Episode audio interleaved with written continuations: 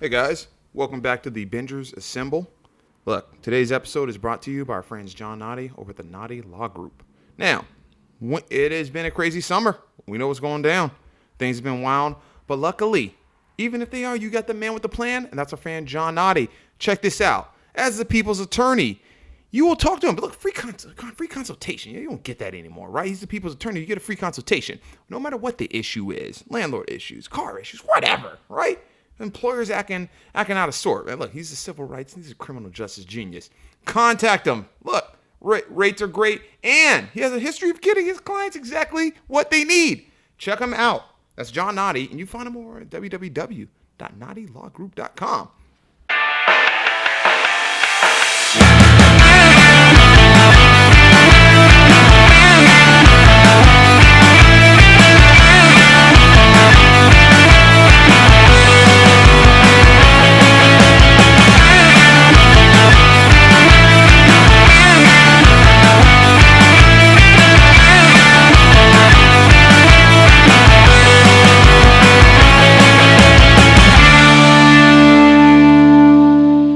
guys, so there it has been wild. Bingers Assemble. We were on a hiatus. Uh, it's been a summer. We were at that. Like some of us were doing some preparations for the DNC. Some of our insiders. Some of us were out there filming stuff.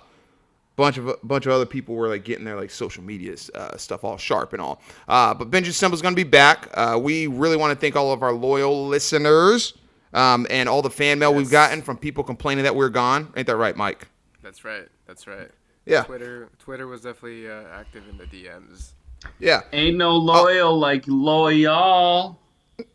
Exactly. Uh, also, look, Star Modded Media. I look. There's been. I know that August and July were a dead month uh, for Star Modded Media. There are a lot. A lot of things are going on. Uh, Weekly Shift will be back very soon. Um, a lot of changes are happening, so be on the lookout for that. Uh, check it out. Subscribe. Look, we're gonna have some very interesting guests coming on. Uh, so be on the lookout for that. Also, I've got a huge announcement that we're gonna share next episode that we record. So I'm sorry that I faked you guys. No, no, no, no. I'm just, I am just kidding. Uh, we actually have a new, we actually have a new, po- have, Which I think is like have- so 90s, which is what we're doing today. Uh, we have a new podcast that's going to be debuting. Our main man, uh, you guys know him from the Weekly Shift fame. That's our boy Abe the Truth. He's going to be debuting a new podcast, so be on the lookout for that.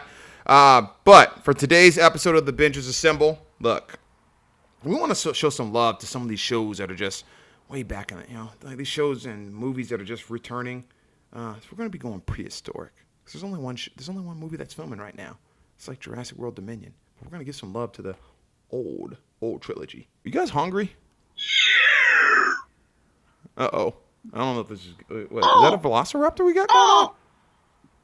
That can mean one thing. That means it's time for the Jurassic Park on the Bingers Assemble.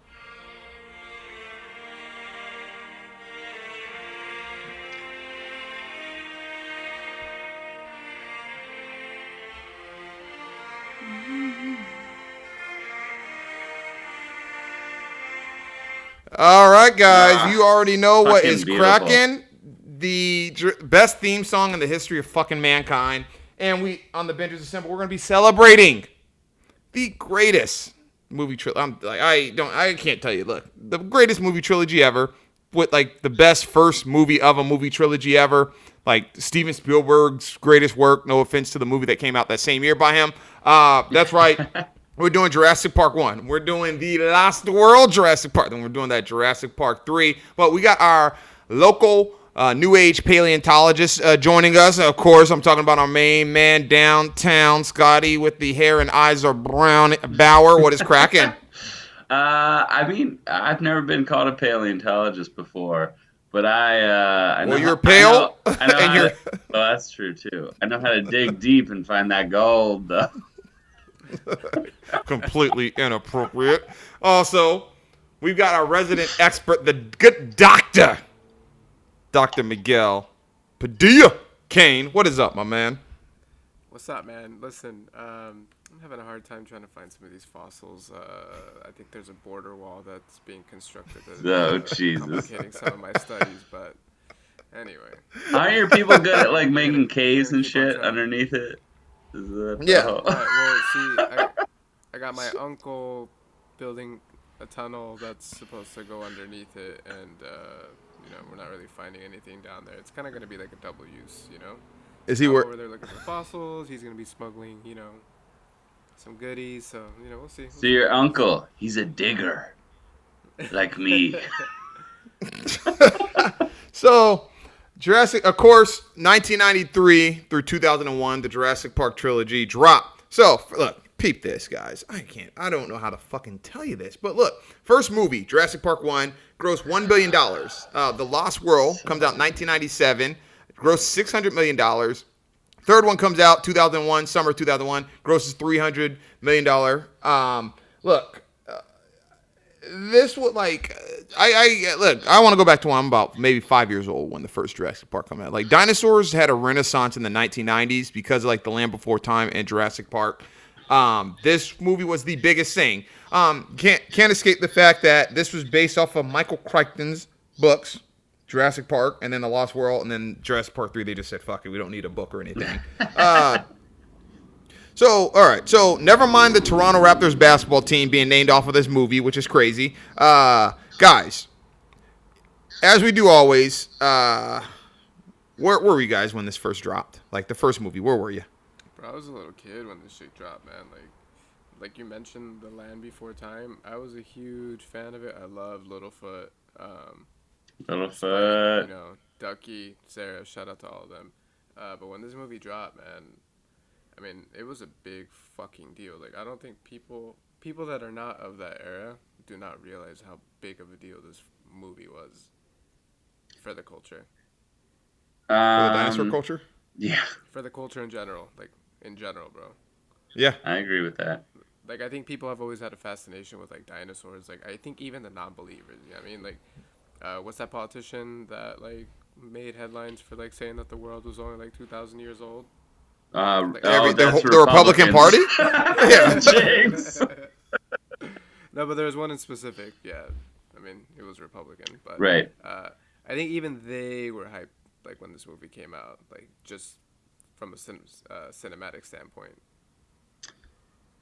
Oh, totally. Um, so for me, uh, I'm a little bit older than y'all. Uh, not as much Just older as y'all Just a little think. Just a little. But uh, I was, I, so I was 10 years old when this movie came out. And Generous. no, it's totally true. It came out in 1993. I was born in 82.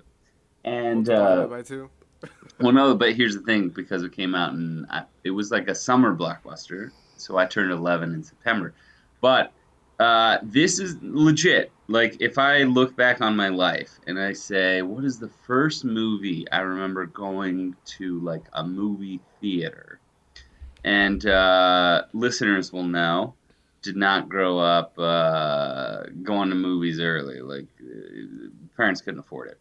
This is So the you went to the matinee show. Correct, but this is the first movie. I was there. yeah, I mean, no, but but for real though, this was the across from you. exactly. Th- he was. He had free candy in his pockets from the Oh, Lord, here dude, we go. and Yeah. uh, you know his little friend And that he was- And he made. was, and he was getting dapped up by the uh, Yeah, the employee. exactly. I, so this was I. It was a su- summer mat, summer summer blockbuster. I had my winter coat on because I had my uh, dollar store candy in it, but the uh, straight up first movie I remember, and maybe I saw a movie before this. I talked to my mom about this recently. She can't remember either. Maybe when we went to a drive-through or drive-in theater. Do you guys remember the drive-ins? They're coming back now. Anyway, the first cinema. Shout out to social distancing, right? Right. The first like movie that I can remember in my memory of going to like a theater and seeing a movie on a big screen with like the Dolby surround sound with the arm thing coming, you know, the armchair coming down, everything was this movie, Jurassic Park. And I feel so blessed that this was the first movie that I can remember ever seeing because it's so phenomenally amazing. I mean, mm-hmm. it's in my top five all time, no matter what, forever. But it's it's not just because I saw it for the first time, and that's the first memory I have of going to a theater and seeing a movie.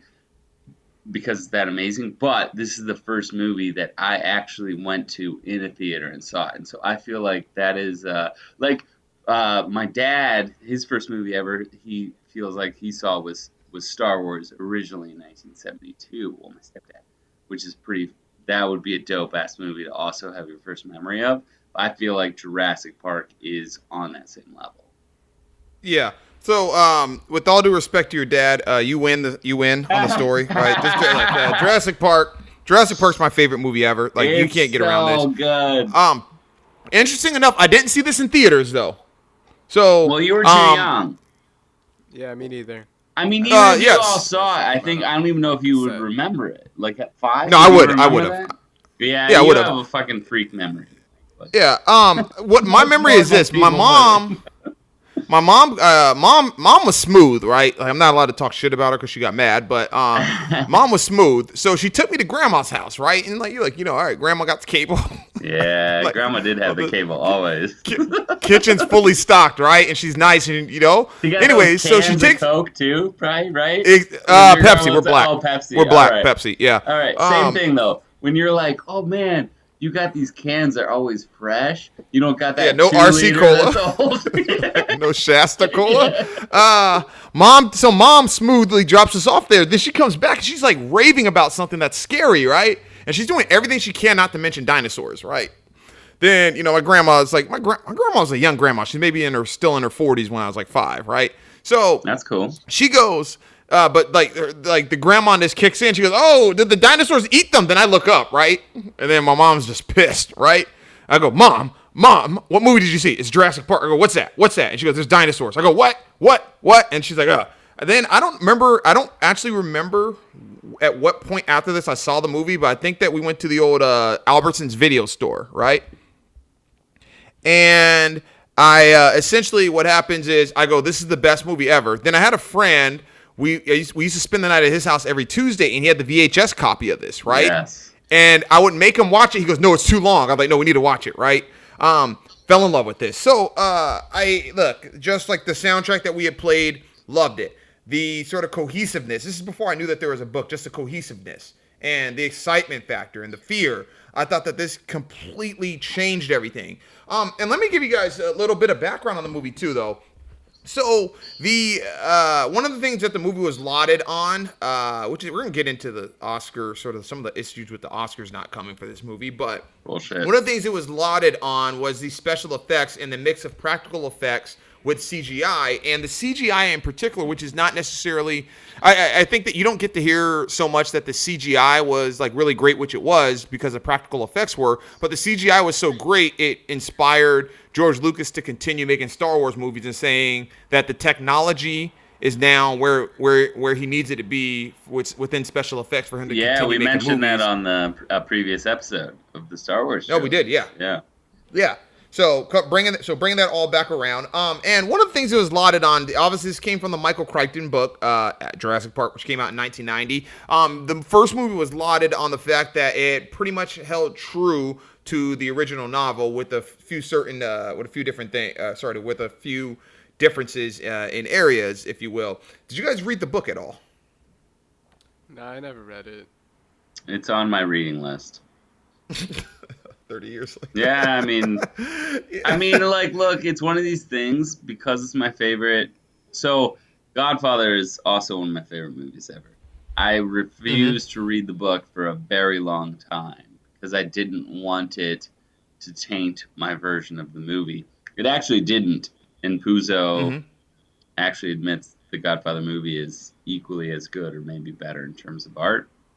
I don't know what Crichton feels about this movie, but it's got to be close to the same. I just don't want it to take. Look, Well- this this movie is fucking magic. Like I don't want anything to ever even detract from it. I gotta say, he's probably liked the movie because like he wrote the second book. Right. Um, after the like After he wrote the, movie second book. Out. Right. Yeah, because he because I guess uh, Steven Spielberg had asked him, "Hey, can you uh, you know I'd love to do a second movie of this," and then he wrote a book, which was a second book, which was brilliant.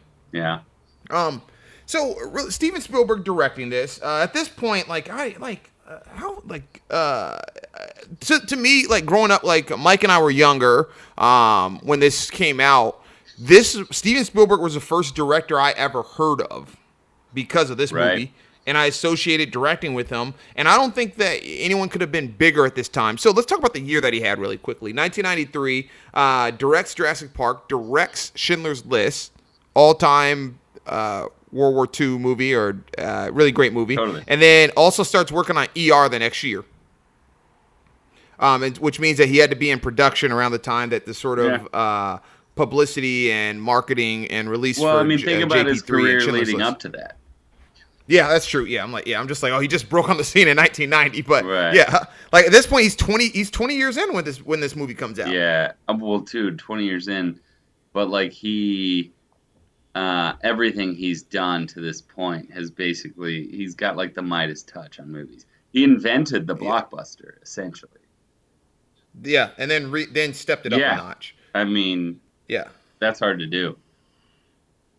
Can we Yes. talk about the fact that like his initial movie, like making Jurassic Park one after the uh, first novel, and then inspiring the author to pull a George R. R. Martin and basically Ah, right, great you call. know, he had to freestyle a new book just to meet the demand for a sequel because he wasn't planning on doing it. Spielberg essentially had a conversation with him and was just like, hey, like, if you ever do decide to write a sequel to this book, you know, I'd be down to film another movie about it. And he was basically like, yeah, like, why not? And why wouldn't he? Like, there's mm-hmm. obviously plenty of money involved. Like, there's demand for it. The same with George R. R. Martin. Like, obviously, like, fans wanted to see more Game of Thrones and it was like, all right, well, let's put this shit on pause while I write a book and like create the storyline for you guys to follow.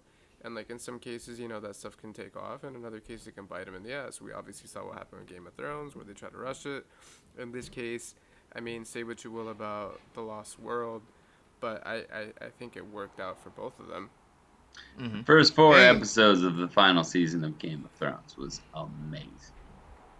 Well, Mike had a very natural transition before Scott brought up. uh, and let's get to movie number two in this before we. Uh, and guys, we're doing this a little differently where we don't show our favoritisms so much by talking about one movie more than the other. Um, but we're going to transition into The Lost World. This movie drops May 1996. Uh, what I did a shit job on this guy. I didn't even announce who the fuck was in the first movie. Um, Sam Neill. Uh, Sam Neill playing Dr. Alan Grant. Then you've also got Jeff Goldblum playing Dr. Ian Malcolm. Then you've also got uh, Scott's favorite actress Laura Dern playing Dr. So hot. Ellie So Sattler. hot. Then you've got John Hammond, uh, played by uh, Mr. Richard Attenborough. Or wait, is it John or Richard? Which wait, uh, we should be knowing this, right? Richard Well, Attenborough. Richard Attenborough. Rich, John okay, Richard Attenborough. Richard John Attenborough. Hammond. John Hammond, Richard Attenborough. Okay, all right. Um, then Dick- I mean, there's a Dick bunch of other people. Beat, beat. Then you got Sam Jackson. I don't really call him a star uh, at that point. Then you also got Wayne Knight, who is sort of he wasn't a star. Um, playing Dennis Newman. Nedry. you don't think Samuel L. was a star by the time he was in this movie? No, this is a year before uh, Pulp Fiction. Uh, yeah. Well, I mean, this was '93. He didn't so even yeah, die on screen. True. Like It's a com- very compare that to being eaten. amazing point. Yeah, compared to being eaten by a shark. Like uh, hell, Bob Peck, who played Muldoon, got eaten on screen. Yeah. His left arm was all you saw. yeah. We don't even know if it was him. It could have been like a leftovers from the black guy at the beginning of the movie too, right? uh, so no- Shoot. number shoot number two I mean, comes out. Samuel, Samuel L. had already done Goodfellas, didn't he? Oh, he a star- but he wasn't a star in Goodfellas. I mean, he had done it. Right. I mean, and that's a great call All out right. because his character True. was fantastic. Yeah. What was his name in uh, Jurassic Park, Mike? His name in Jurassic Park? Uh huh. So you Ray don't know. Arnold. Oh, good. Never mind. All right. All right. I thought I had you. All right. Listen, he was not. He was barely a star. Listen, you're, you're not gonna fact check me today, all right? All right. You Uh, always gotta all right. have- So w- every great movie has a guy who can smoke a cigarette really fucking cool. You know what I mean? Like, and he could in that movie. He was the he was the smoking. what was his job in that? Uh, I feel like he was like the network security guy. He was like the net guy. No, but that's what I mean. Like he was the net set guy, and uh, Nedry was the programmer who's always taking Okay. liberties. You know what I mean? Mm, you took a lot of liberty on that scale. Exactly. Uh, so the, the Lost World Jurassic Park comes out. Uh, so they Alan uh, Alan Grant, yeah, Sam Neill doesn't return because he goes to do Event Horizon. Um, and Laura Dern doesn't return due to the fact that people wanted to put like athlete's foot on her face. Um, and essentially, Dude, she here's the Looks like a thing. foot. Yeah. She looks might like look foot. like a foot, but she looks the exact same 30 years later. That's true. Well, feet don't age as fast as. I mean, maybe Uh, so number number She two, number two comes. instead She- of she- like yeah. uh, Neutrogena or She had whatever. that- She had that fast acting tenacity. Yeah, fast acting, acted. Uh, so the Lost World Jurassic Park comes out in 1997. Uh, this one's directed again by Steven Spielberg, written again by David Culp. Uh, this one, Jeff Goldblum returns uh, as Chaos Theorist, uh, Ian Malcolm. Then uh, he's joined by uh, uh, Ms. Julianne Moore, which I think this is probably like her first big role as uh, Dr. Sarah Harding. Then you've got uh, some of these, like some of their billing is interesting. Um, you got Ri- Richard Attenborough returns as John Hammond for like one fucking scene. Then Vince, early stage Vince Vaughn, right after Swingers, is in there as Nick Van Owen. Then you've also got Scott's favorite person in the world, Richard Schiff, as Eddie Carr. And also, you've got a Arliss Howard as a uh, Peter Ludlow and Peter and sorry, and Pete Postlethwaite as a Roland Tembo. Uh, so this movie, right, a little bit different. They go to Site B of the island. Uh, plot of this one, essentially, we're gonna we'll get in the plot, sort of the plot. The we'll talk about the plot sort sort of in totality. Um, going back to 1997, uh, Mike and I, I'm gonna think Mike and I have the same opinion on the Lost World. Uh, it's 1997. The Chargers are two years removed from the Super Bowl. Um, there's no Anchorman. Pacific Blue hasn't debuted. Um, the movie highlighted San Diego, and then there was a great scene with a T Rex in San Diego. And at the time, I said, "Our city's on the map." Uh, I thought that I was like, everyone talked about it, right? I didn't know that the movie was coming out either. Uh, I didn't know that there was a second book at the time. Everyone went to see it, and then they had like really great to- uh, toys. Like you get like the Legos, and then like the little toys with the little fucking like Asian style like Humvees and everything, right? I was like, this is perfect. And then I was like, I got to see this movie, and then I had the little watch with the stupid ass spit dinosaur on it too. Yeah, uh, they definitely had good, uh, good toys for that. I had a Velociraptor one. Nerd. Way better. Than the Dilophosaurus? That is maybe. No, I mean, no, I got that from Burger King, bro. It was, Burger King that did the um the Yeah. Happy Meal collabo with them, right? Yeah. Do they call it Kids Meal or Happy Meal at Burger King? Uh, no, it was kids meal, Kids and then Meal. they had the, the, the, the big kids meal. Remember that? Mm. Yeah, with like Big- fucking Kwame from uh, they had like Kwame from fucking Captain Planet as one of the mascots. Yeah, yeah. I had the good. bur- I had Nah. the good burger toys. What you? Oh, all right. What did you? Yeah. What did you guys think about the Lost World when it came out? I was hyped for it, man. Like honestly, like I thought that it was gonna. I mean, it was a big deal, obviously, and I thought it was gonna be as good as the first one. Obviously, you come in with high expectations. The storyline's a little bit different, and it's one of those movies like you watch as a kid, and you're like, all right, this is dope, and then you get older, and then you watch it again, you're like, oh, this kind of sucked. Mm.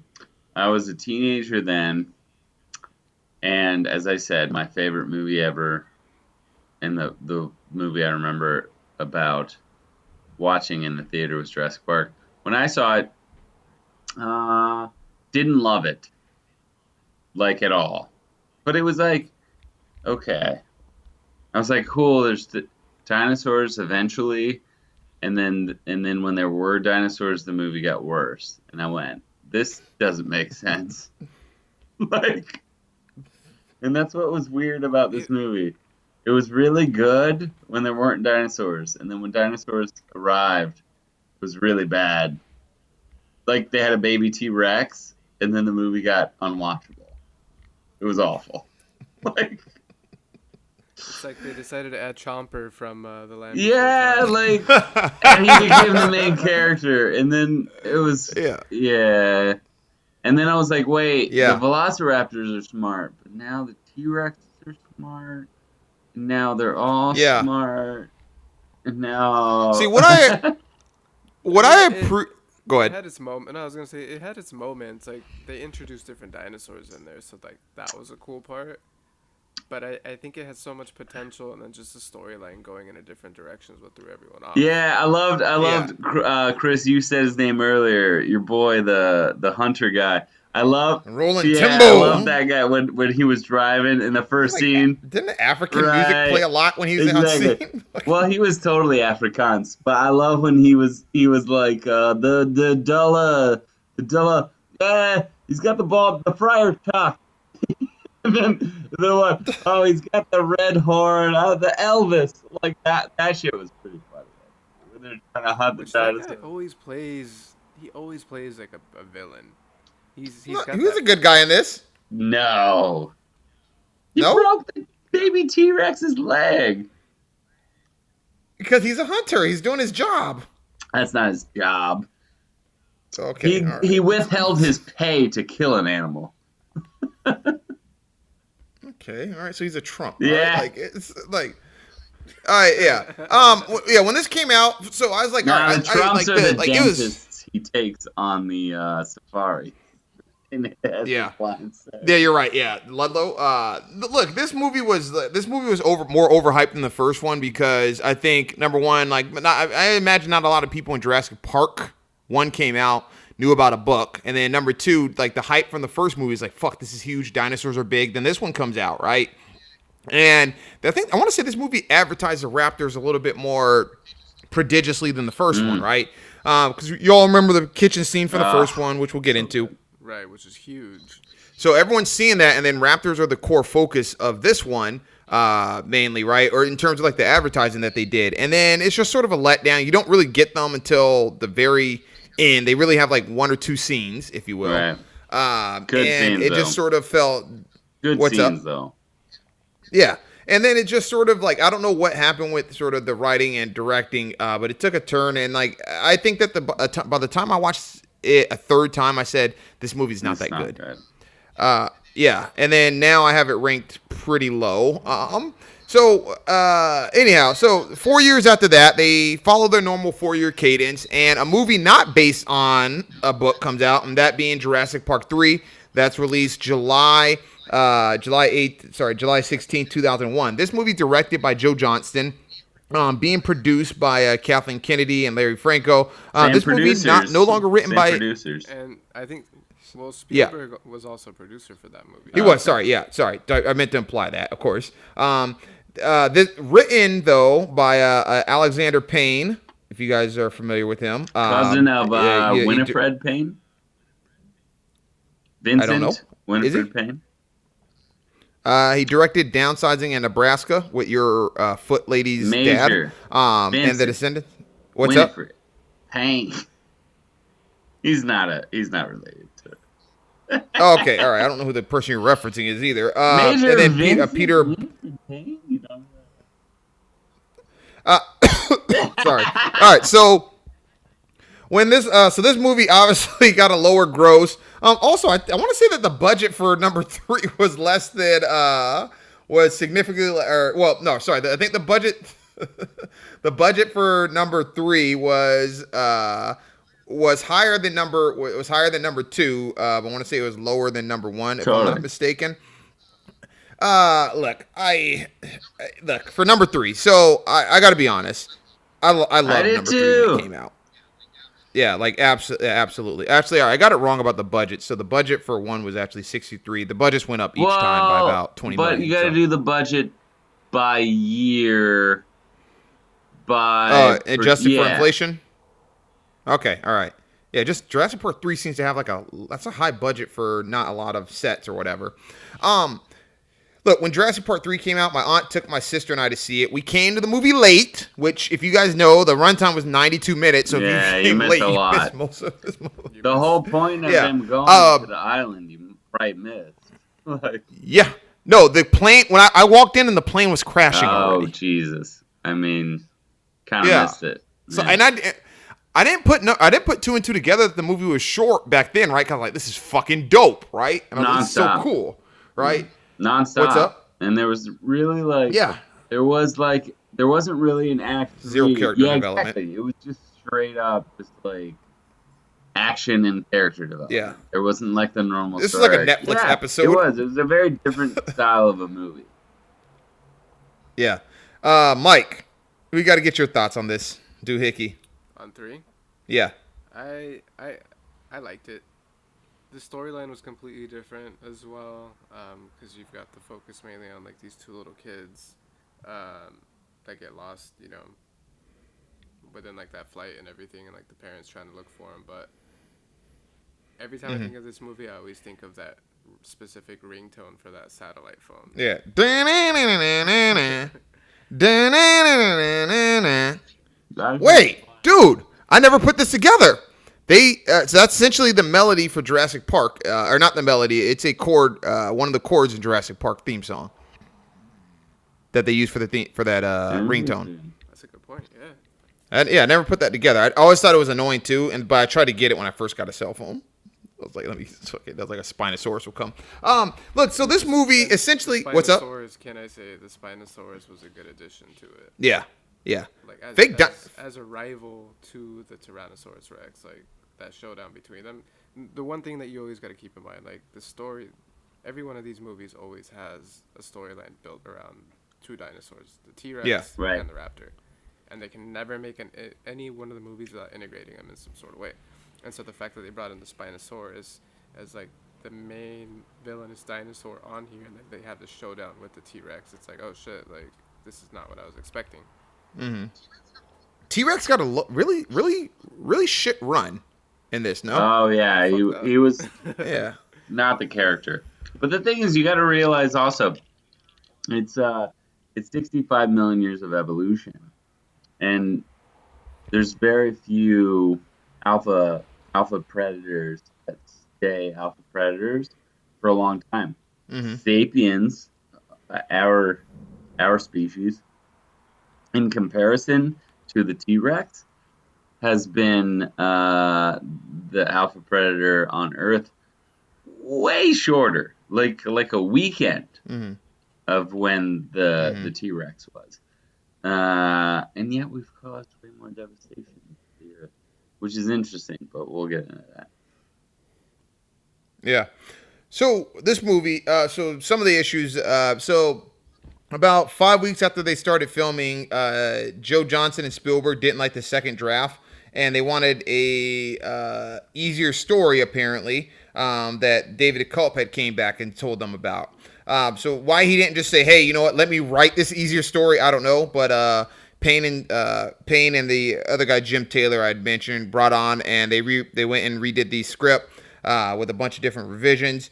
Uh, and then film they did like five months of filming essentially and then uh, what do you call it? I guess like the final draft of the script wasn't completed uh, during the production apparently and Johnston had Johnston had quit a bunch of times as well Mm. the director Johnston had quit um okay so that, that's just interesting because like he seemed so adamant about like filming this movie. Like he tried to jump on too, yeah he did yeah and basically came to an agreement with Spielberg. Like, hey, like if we were to make a third movie, like I'll step aside and I'll let you do it. You know. So then to take that as an opportunity for you because you're so hyped on it, and then quit a bunch of times, like I, I almost Mm-hmm. wonder like what was going on behind the scenes. You know. yeah so look uh, let's keep it 100 all right Joe Johnston's a scrub I agree. all of his movies suck What are some of his other movies? Look, he did. Uh, he did Willow. Oh, wait, Honey, I wait, Shrunk wait, the wait. Kids. Willow's great. Oh, sorry, he didn't direct that. sorry, Yeah, he's I was gonna say he's not a director. Yeah, sorry, I don't. Sorry, I and I'm not like changing that he did it just because you complimented it. You sorry, I got it wrong. Uh, he was a producer on that. Sorry, but he did. Uh, he did Jumanji, Honey, I Shrunk the Kids, The Page Master. Uh, then he did Captain America: The First Avenger. So Jumanji, Captain America, and then he also did October Sky. So those three movies are good. Those movies are great. Yeah, everything else sucks. All right. Like the Page Masters. That's weak, pretty weak. Like, and so was the Wolfman and Wolfman and Hidalgo. Hidalgo. yeah, this guy only got the job because he went to Cal State Long Beach, and then like I'm sure that fucking Spielberg's like I felt think sorry for Kathleen him. He's like, Kennedy "All right, I'll was give uh, getting some side action there on Lucas at the time. Yo, why you on Lucas or shade with Spielberg? No, she was married to Lucas. Yeah. Kathleen Kennedy. Okay, well, what does that got to do with Joe Johnston? Uh, though? she was she was his side side hustle. Who was the side hustle? Joe Johnston was of hers. Okay. Yo, Really? Maybe. You didn't like Hidalgo though, I didn't like Hidalgo, no. man. V- Viggo. Viggo Uh, is he's not a Viggo- great Viggo Mortensen. American accent actor. I like the storyline, bro. Like the fact that Okay, are we really gonna talk about fucking Hidalgo on this podcast? well, we're talking about dinosaurs. We can't talk about a horse. No, they're not even the. No, they don't even evolve from each other. What is this? What is this? We're gonna talk. What? No, this is a frog. Uh, all right, listen. Let, okay, now that we've talked about sort of in high uh, high level, let's get to the meat and potatoes, the neat and skinny on this, right? Okay, so look, I don't know. if core plot of the know, movie. Uh, core. Pl- Kamala Huh? Harris is trying to take away red meat from all of Americans. so the core part of the all right, the core part of this is that uh, essentially John Hammond and his company InGen Corporation they find a way to recreate dinosaurs. Yeah. Can I just say that Bauer was just looking for an opportunity to say something related to today's Yeah, always. God, people are so stupid. And if you like Mike Pence, it's so bad. Still listen to the podcast though. Thanks. Yeah, uh, that that was complete Alright, yeah. by the way. She's not really trying to ban me. Don't listen to Scott the same way you shouldn't listen to people's memes Exactly. on Facebook and take that as actual fact. Okay, so um, uh, all right, back to what I was saying. Around InGen Corporation, they go and recreate dinosaurs. Um, he wants to make a theme park off of it. No, and then sorry to cut you off, Mike, but I was like, all right, I feel like Scott's got to pipe in again, so I want to get started with this. Um, and then essentially, he wants to create a theme park. He asks some paleontologists to bless his work, essentially, and has a lawyer there who's with the investors, which uh you know, which I found interesting or whatever. I didn't uh, not till I older, what till I was older than I understood what was up. Um, and then things obviously go awry because there's a gentleman there, that being Dennis Nedry, who wants to go ahead and uh, for a rival corporation take the embryos. So he shuts down everything in the park. Okay, I didn't get this part of the story, so someone please clear me up. Why did he need to shut down everything in the park? Yeah. So, remember when he met with Dodson? Dodson, Dodson here. Nobody cares. So, Dennis Nedry was selling the Uh huh. uh, sequence code called behind him. And the reason, remember, when they alluded to it earlier, they didn't get into it. They alluded to it. He goes, yeah, automation's so great. I could run all of the systems from this network alone. And then Hammond goes, uh, I don't think that people should, or uh, he goes, I don't blame people for this, their mistakes, but I do think they should pay. So he was very underpaying Nedry because, and uh, I think the book gets into this because I've done some research. Mm-hmm. Nedry was like, uh, he's, he's done some criminal stuff in the past. And Hammond underpaid Yeah. him because he's super talented but shady. And the thing is, Yeah. he had to close different gates of the park so that he could drive through the entire park. Um, Mhm. But he also wanted to cause uh, security to have to go to different places so he wouldn't get caught. And he could get through easy breezy. But but what ended up happening was uh, his virus that he, he did. Uh, uh, uh, uh, uh, uh, it uh, Mhm. it kind of went out of control. Yeah. Okay. So yeah, the uh so the, the, I think like one of the things is the so obviously Hammond is a billionaire who doesn't do background check. the the the whole thing about him was uh and the book goes into this um which I know about but uh he he's he needs to shut down the park because he's uh remember the whole scene with Dodson he's like I got Dodson got Dodson here nobody cares the whole thing where he's uh where he's sneaking out the embryos and stuff he's basically trying to just he's lazy he's making the easiest way to get through the park. So what he's doing is he's shutting down specific systems to uh, Mhm. to get to the dock early. And then what happens is his virus goes out of control. The weather also knocks out other Mhm. systems. And uh, Okay. it, it's like a, a bunch of. I mean, that's also why he just he gets he dies and doesn't realize it. And he's he's lazy and he's chunky. That's why they're like, someone check the vending machine. It's like that's Who was it? Was it Arnold that said check no, the vending Hammond. machine? Yes. Check Okay, the vending machine. Okay, so all right, He's getting really quickly. In reality, how quickly would Nedry have been fired uh, by well, Hammond? that's the thing, because uh, he had a criminal past before that, and and Hammond. Hammond's like, I'm gonna do shit on the the whole sheet. quote. He goes, uh, "I don't blame people for their mistakes, but I do think they should pay for them." yeah, I'm not gonna get in another no, it's not philosophical argument with you about pay. He goes like he goes. I understand that you have the money Bad. issue. All right, yeah, okay. So uh, let's let's rank Hammond He's as a leader cheese. on a He's scale like of one to ten.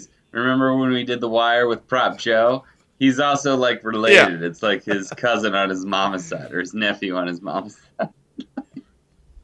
All right, so Mike, uh, let's say you're doing you're doing the old, uh, not even a skip level review. You're an executive. You work at InGen.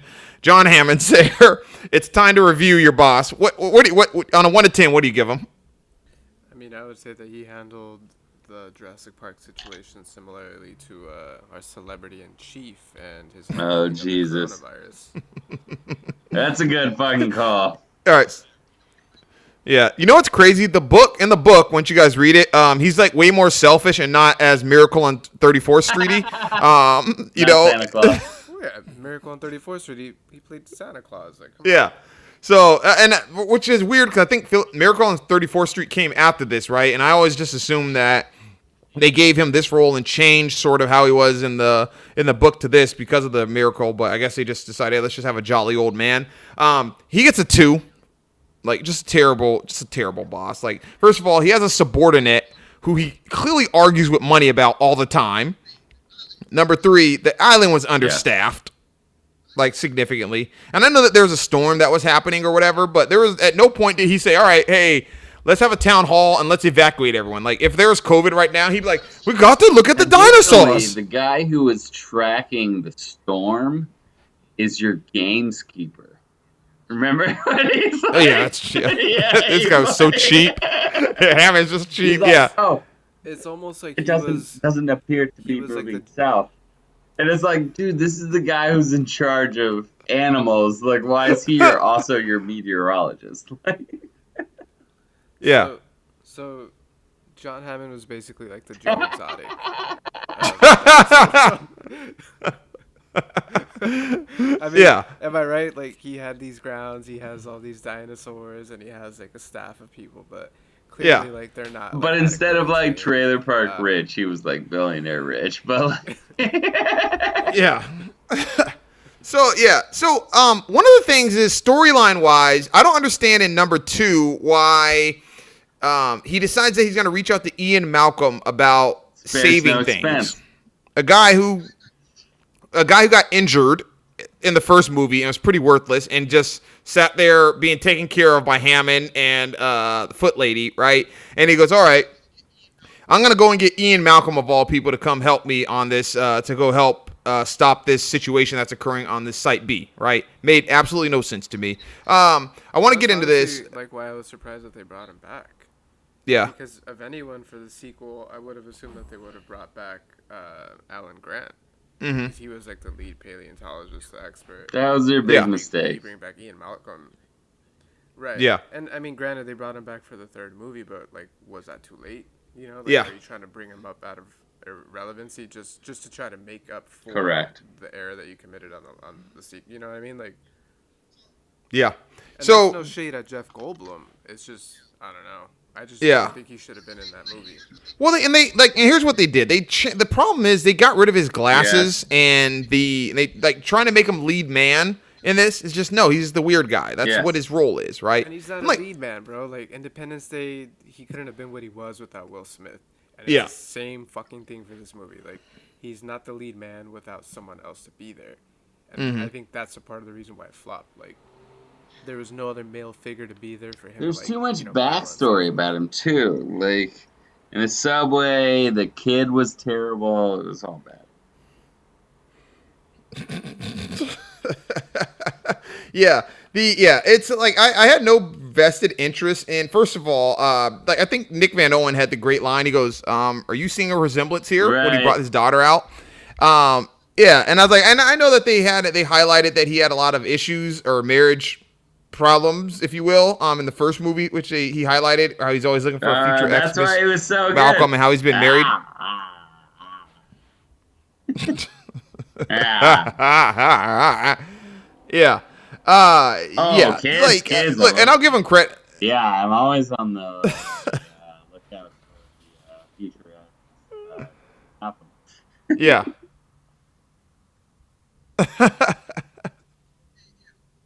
the yeah the um so uh, look I, I want like I, I wanted a reunion with Neill and um because like look I thought that like the level of playing off each other was really great in these in the first movie. You didn't get a lot enough of that in the first movie right? And then we never got to see it again you know?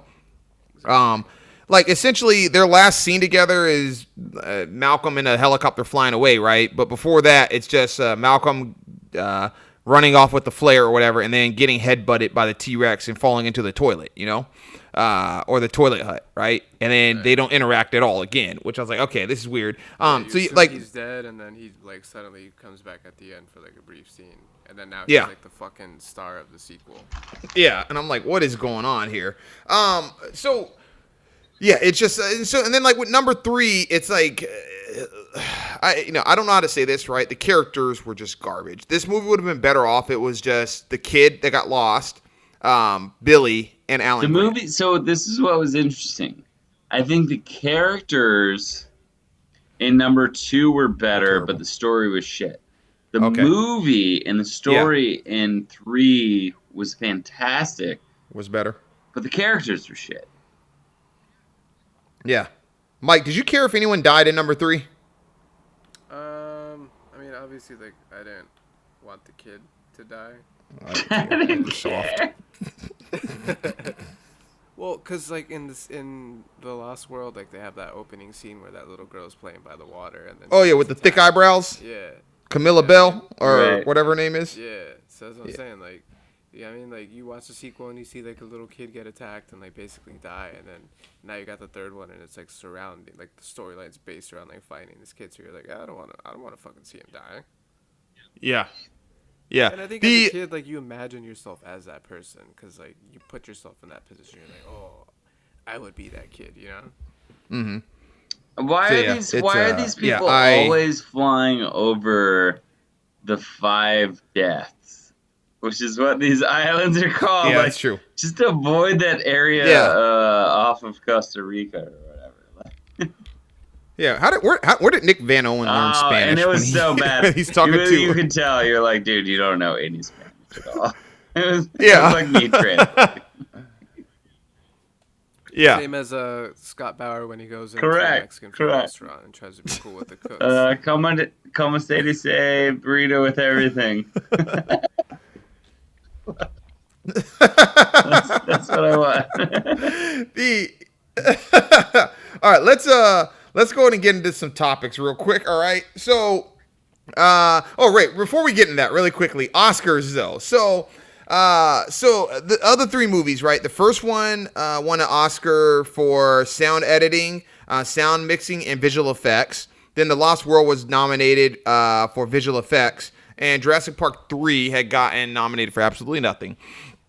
You know, from a visual effects standpoint, I, I find it odd that number two didn't get a nomination. Uh, or sorry, it did get a nomination for that. I found it odd that it didn't win for that one. Um, I don't know. I, I should before I brought this up, I should have looked at who the fucking uh, competitors were. But if you look at sort of from a set like a set standpoint, right? Just like the trailer hanging over the trailer hanging over the bridge, right? I was just like, uh, just completely blown away. Then the you know the T-Rex just uh, head inside of the waterfall uh, situation, you know, and then even like I don't like this or whatever, but the ramp the rampage through San Diego and the 76 ball from the gas station or what? no one goes to 76 gas station, Uh-huh. always the most expensive. Um, but that ball like r- that ball rolling or whatever, right? I was like that I don't know what the fuck could have won. I hope Event Horizon didn't win over it. Well, I can tell you why part three like didn't make any noise. I mean, the movies that it went up against are just like ridiculous. Like, it went up against Training Day. It went up against Lord of the Rings. Oh yeah, good point. Initial one. So it's like I Harry Potter? Harry Potter. So that Yeah. focus was completely out of it by then. Mm-hmm. You have all these movies that are coming in where people are just like, "Holy fuck!" Like, these are actual movies, you know? Yeah.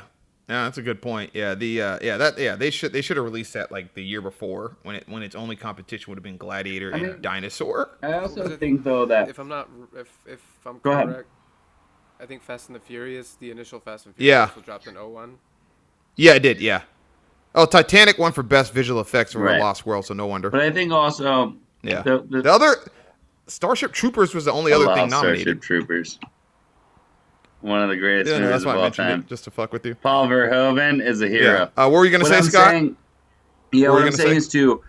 Um, I think it makes sense uh, from, well, yeah, visual visual plus spe- special effects. These these aren't related, but I think they are in some ways. The animation of the dinosaurs, the level of the original Jurassic Park, and where it was in terms Mhm. of special effects and visual effects, it it changed movies. And uh, Mhm. by three, Yeah. it didn't do that. It was kind of trying to keep up, you know. So like, I don't, I don't Yeah. think that it was that bad that it didn't. Um, it was good in, in comparison because it was you know ten or twelve years later or whatever, but it didn't like change the landscape of it like Jurassic Park did. Yeah, yeah, certainly. Yeah, I think, uh, and I think like if you look at Jurassic Park three, like the set piece, I mean the set pieces seem smaller, um, because like it, like obviously the first one they go to more like you they're I mean they're I mean I don't want to uh, first one they're probably like in a more isolated location in terms of like within the park obviously. Um, but it just seemed larger in terms of what they were going through. And one, it's just uh, sorry, in three rather, it's like they go to the compound the InGen had done, and then they go to a bird cage, and then they just randomly I end up love on a river. you know, that it's a um. Oh yes, Oh, look, all right, yeah, we're gonna get in that. Uh, yeah, is it? Do we I have that as a topic? Well, actually? maybe scenes. Or no, we do not. I don't think we do. We can Do we turn have- it in, we can turn it into a topic. Let's just do that right. Uh, best scene in trilogy. We have that. Okay, fuck. All right, we'll wait. Um, so let's just go ahead and get to the topic. So, all right, so we can get to that part. no, just kidding. Um, first team All Pro casting. Okay. Um, look, I went. I went ahead and I had put uh, Jeff Goldblum as Dr. Ian Malcolm. So iconic. Look, I A- after, after Yeah. you just shitted on him about Well, he just said he's not a lead man, right? We're, we're, we're ranking him for the first movie. That's why. Look, uh, uh, the most quotable. I think that look, uh, people don't know this about me because I know they think I'm just bland, a bland fucking jock um, and a player and all types of stuff like that, right? Um, says that. I know who says that. Uh, I love the scenes in action movies where the action does not occur, like the Totally. dialogue. I'm a dialogue nut. Um, like you know, the Ian Malcolm scenes in this is just Scott and I had talked about this earlier, right? But it's like, oh, gee whiz. He goes the Eric, or was it the the lack of humility in the face of nature. And then you got the slimy fucking lawyer, just like, well, hold on, Doctor Malcolm. I think things are a little bit different than uh, we, we- what we They're expected. He goes, oh yeah, they're a lot worse. This, this whole monologue. Uh, he goes, you know, he goes, Got some good quotables. Totally. I'll give you that. yeah. The the whole just Mm. the whole like that whole monologue that he has right when the argument is occurring and then you just see like the other doctors just like all right we're shifting to his side we're not going to be as sort of virulent as he is right but the whole time it's like boom he's you know he's right and then even like with number two with him being a terrible uh, leading man because like the the charm and the rock starness was gone or whatever right um even sort of the oh that's how it starts out the Yeah, oohs and the ahs and then he talks And yeah it becomes the Yeah, right? Uh, and, the, and the shrieks. Yeah, right. Then the oh, it, it- and then like the you know the look on his face when they bring in the T, the baby T Rex, right?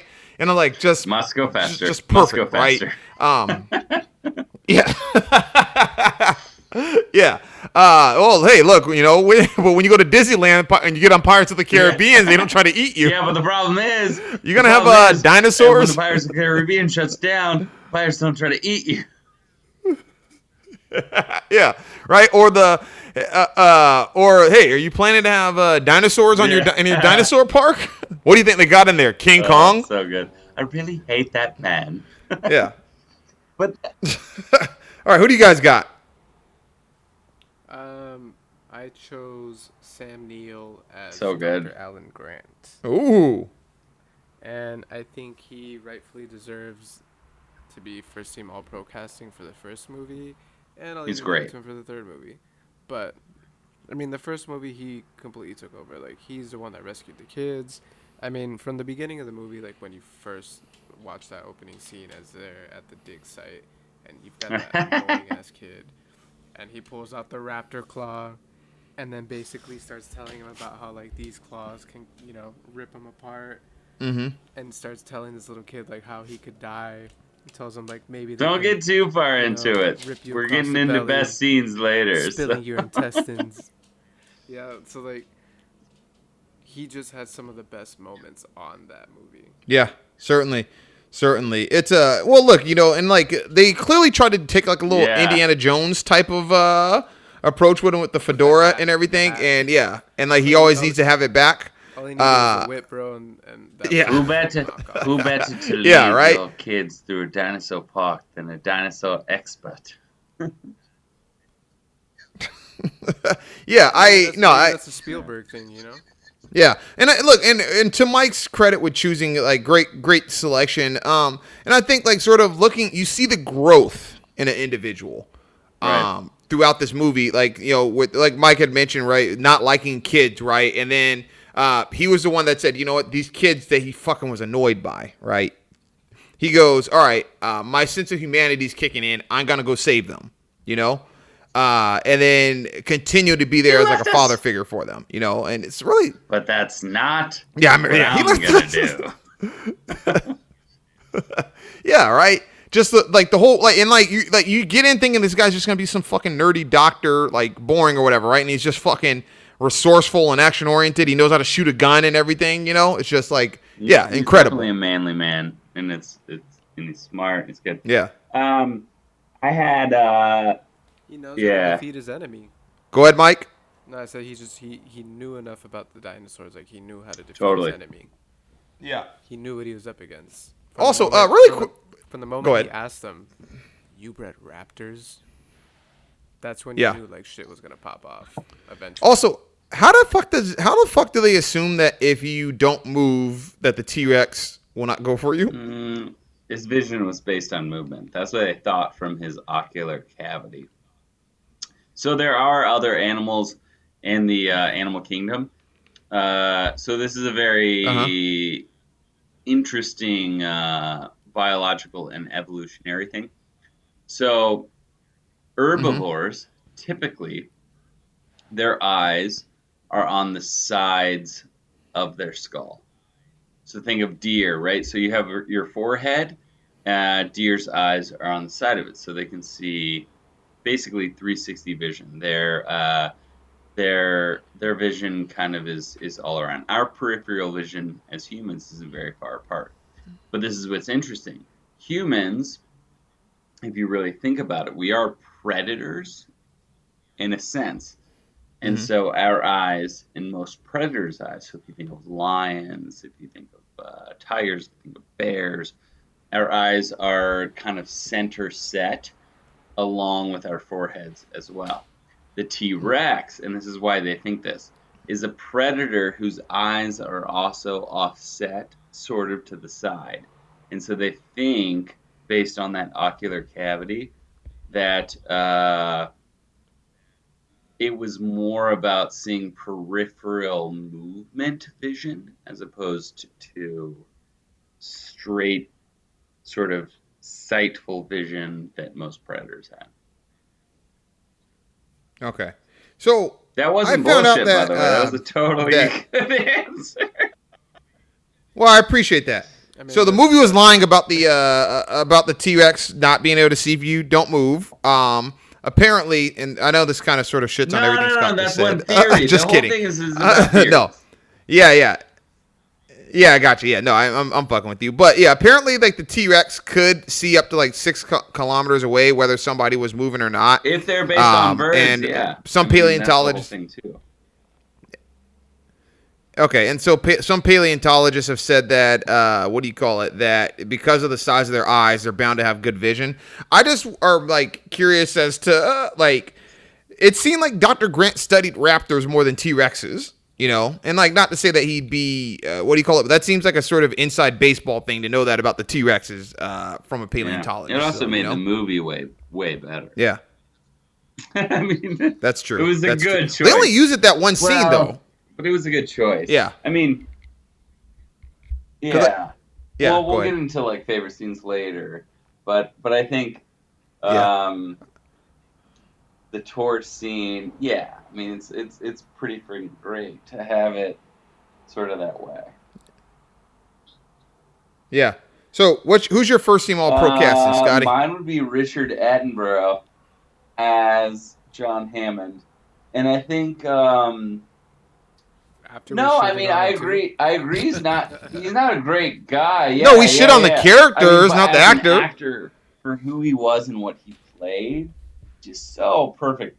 And and I think um, he is the sort of like uh, billionaire capitalist who thinks he's doing good things, who's so fucking evil because he thinks he's doing good things. Like, uh, I love the scene. We talked about the first scene, um, the dig site, where he's like, "No, no, no, I know my Mhm. way around the kitchen," and then he pops the champagne. We were saving that for today. I guarantee it. like you know, just every Yeah. every line Classic. he has, like, is so thoughtful. Like every line is so on point with his character. The whole spare no expense. I can't believe it. The one person that believes me is the bloody lawyer. Uh, you know the first Or the first- blood-sucking lawyer. thing I ever did was uh, it was all mechanical, right? But it was a flea a flea circus. You know the whole thing. And, oh, mommy, can't you see the fleas? Can't you see the fleas? Oh, I see the fleas. Like everything is so great. And then when Laura Dern goes, but don't you see it's still the flea circus? Like he still can't get it because he's that fucking like he has that much of a god complex that he thinks that and he plays that character so perfectly. And even in the second one, the one scene that he's in, he just is like, "Oh no, but it's good. Like you'll we'll have four people. You guys will see it. It's great. We had this whole island. There's no big deal. It's cool, man. Like it's so he's so fucking stupid, but he's so brilliant at the same time. Like he's Yeah. the perfect billionaire. Yeah. Mike, eh, Mike is trying to change one of his responses, uh, and I'm I'm moving us to this because I see his ass trying to do this. So you thought that Scott was going to continue talking? Hey, was that all right? He got it in in time. Fucking shitbag. Uh, okay, so hey, was that? I went I went ahead and went with, with the pe- two people from number two, Richard Schiff as Eddie Carr or Vince Vaughn as Nick Both Van. Owen. Um, mainly, I'm gonna and I'm, I'll probably I'm gonna flex on the Richard Schiff because I thought Eddie Carr was dope because I had a toy of his when I was little, and I used to put him in my wrestling ring involved, to, and like make him like a referee. Okay. No, no, he had a hat on. Yeah, so he had he had a I, look. I his death sucked. Uh, it was like the best one of the series and pretty traumatic or whatever for me because he was like a legit hero because the movie.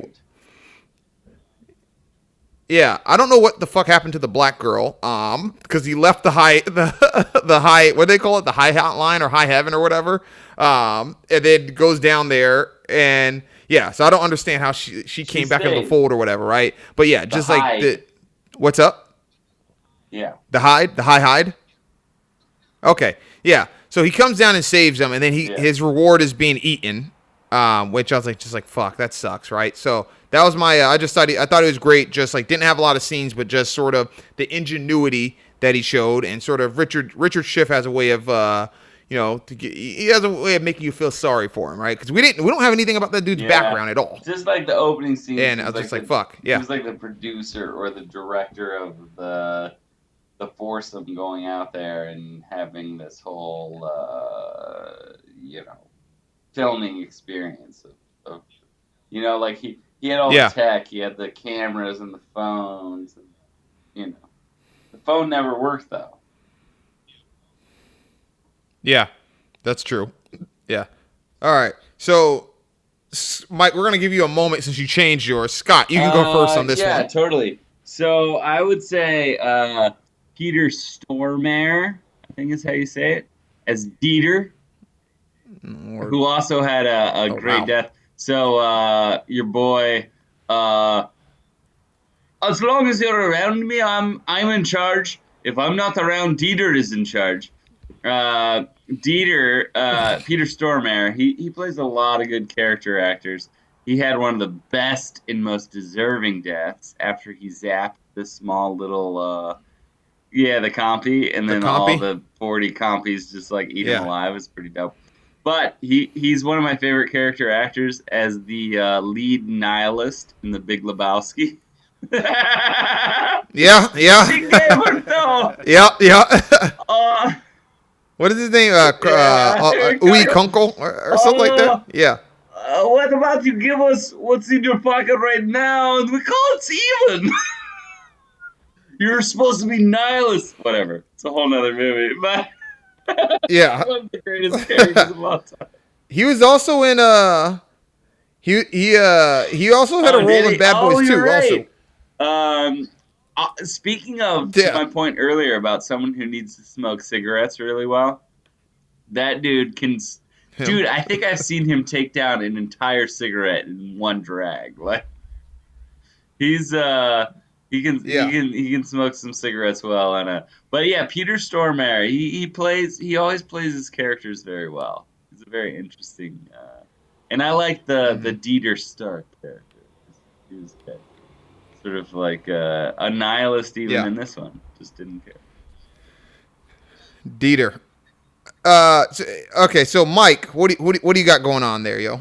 S- So Since you changed. was that well because you were saying that Samuel L. Jackson wasn't a relevant actor at the time, so seeing him as Ray Arnold, it's kind of like True. what the fuck is that? Was that Samuel L? Yeah. He was in Jurassic Park. That's the type of Yeah. reaction that I think a lot of people Please, I hate this Sure. hacker crap. down the. This might have been one of the only roles Yeah. he didn't curse the storm either. Because it was a Yeah, it's PG true. movie, Yeah. you He even says uh, hang on to your butts, not even hang on Yeah. to your butts. exactly. Yeah, all right. I, I like that. I like that. Uh, hey, was that? I mean, look, yeah, it, the, hey, you know, hang on to your butts or whatever was a great, uh, great quotable. Because I, remember- I had a fucking speech teacher that quote used to quote that uh, back in uh, back in college. So, shout out, shout, shout out to Sam yeah, with hair. he did have hair. All right, for Stone Cold appearance. All right, I went with. Uh, man, I, I really think maybe number two is my favorite movie. I don't know. Uh, I went with Peter Postlethwaite as Roland Tembo. Uh, look, first and foremost, I know most people I, like. I think like you got to be a hardcore fan of this series or whatever to what do you call it to sort of really think of to really think about his impact. 'Cause I think a lot, a lot of people kind of forgot about him, and you guys for some reason think that he's an asshole. I don't know I what the hell's wrong with y'all. Because he broke Um, a baby T Rex's leg. That's the one thing you go to and to talk about he's an asshole. You never, you never I injured mean, an when I animal. was a child. Okay, listen. First of all, go ahead, Mike. What were you gonna say? Not me. Okay, good. It's just You didn't kill an ant when it's on your table, so I got Wait. ants right now. he Oh wait. Oh He he does play like a lot of like villainous characters though. Like his character in Inception. Yes. He played like that like mob type boss in the town. Yeah, the town was so good. He's got that face. He's got that. thought we were talking about Roland for it. Tembo and not Peter Postlethwaite. All right. Look, let's keep it 100 here, guys. Bro, all he was even in Amistad. He played like a villainous character in there. Like, I'm telling you. Okay. You, like I, I love that Mike decides that he's gonna pull up the slavery movie to get to get me to change my mind on the guy. All right. Free. I didn't say that. You said that. You s- No, you said Amistad. Everyone knows what that is. What what is this? The villain is what? What else would the villainous guy in Amistad be? right? That's my point. that that All right. my way of backing up my point. Okay, all right. Listen, but that is not. First of all, let's get back to the character. I don't know what you guys are doing. All right. First, Roland Tembo. First of all, Stone Cold appearance by Peter Postlethwaite comes in there. Very first, very first thing he says in these movies. All right. Let's see if I can get it on one take. Right.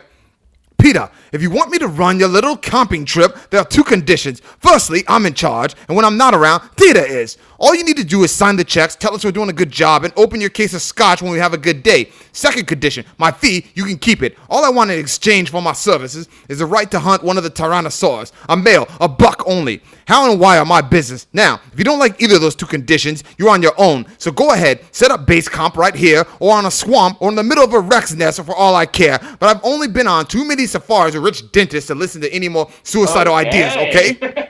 then Peter Ludlow, looking like a little bitch. I mean, that's "Oh, okay.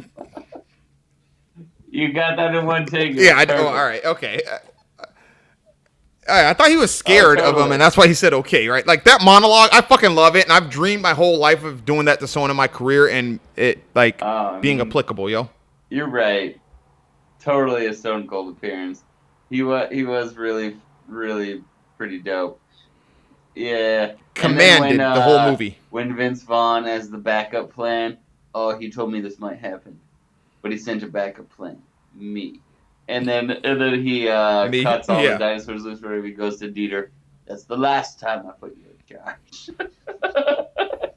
Yes, yeah, uh, yeah. Not a lot of positive scenes with him and Dieter, Dieter's right? Like you get the sense that he didn't like him. yeah. Also, he had this other quote. Remember that chop about 20 years ago? I forget his name. Climbed Everest without any oxygen. Came down nearly dead. When they asked him, they said, "Why do you go up there to die?" He said, "I didn't. I went up there to live. I've lived by that my whole Pretty life." good. or Yeah. the since the movie came out rather. Yeah, loved it. Right? Yeah. Uh, who do you guys got? Um, Because you guys were I- hating on I Tembo. had uh, I had BD Wong as Doctor. Later appearances. Um, and the reason I don't know. I'm we won't talk about those. No, we ain't talking about those. Yeah. No, no, no. I'm saying. Yeah, Jurassic No, he's World. saying that. No, he's saying that he appears in other Jurassic Park movies. Yeah. Oh, well, I mean, he was in. They brought Right, him back right, the right. That's what I mean. World movies. Yeah. But I'm saying, like, even in the first one, like he, you know, He he did. had presence killed it. in there. He killed it. He did a good job. And I think, Yeah, I was like, surpri- as an actor, Go ahead. like, I feel like he's underrated. Like, you see him in a lot of things, but you don't really realize where you see him. You know, like you might be like, oh yeah, it's the guy from Focus. Oh, I've seen him on Aquafina. Um, Law and Order. Comedy Central, Law and Order, but he's done Law and Order. He's done Gotham. Like he's done a shit ton of shows. Like he's essentially what Chris Wiggins Yeah. wants to be as an actor. The guy. Yeah, yeah, I want to play Li Guy- Shang in Mulan. Totally. Yeah, I totally play Li Shang in Mulan. Yo, all right. He's also in an Executive Decision, Wait, which who is is he great. in Executive Decision? Uh, he plays uh, the sergeant. Good character Yeah. actor. He has like eight lines and it's perfect. Yeah. Yeah, that's a good call, Mike. um, I had uh, not even counting the second movie because he's kind of the main character, so it doesn't count. I said Ian Malcolm, Jeff Goldblum, Jurassic Park Oh, what? original because he stole every single scene that he was in. Uh, I know that he was in other movies. He was in The Fly. He was in other things. Maybe I'm kind of cheating here, but it it was. Uh, I mean, every every single scene in the original Jurassic Park just stole the show. So good, just just amazing. If I went and re- rehabilitated a bunch of condors, you would have no problem yeah, with it. But, but we're not talking about a species that was killed by by deforestation or or or the building of a dam. Dinosaurs, they they had their shot, and Mother Nature selected them to end. Oh yeah. no, it's so good. And now Classic, you're trying to man. you're trying to sell it. You're trying to sell it. Slams the table.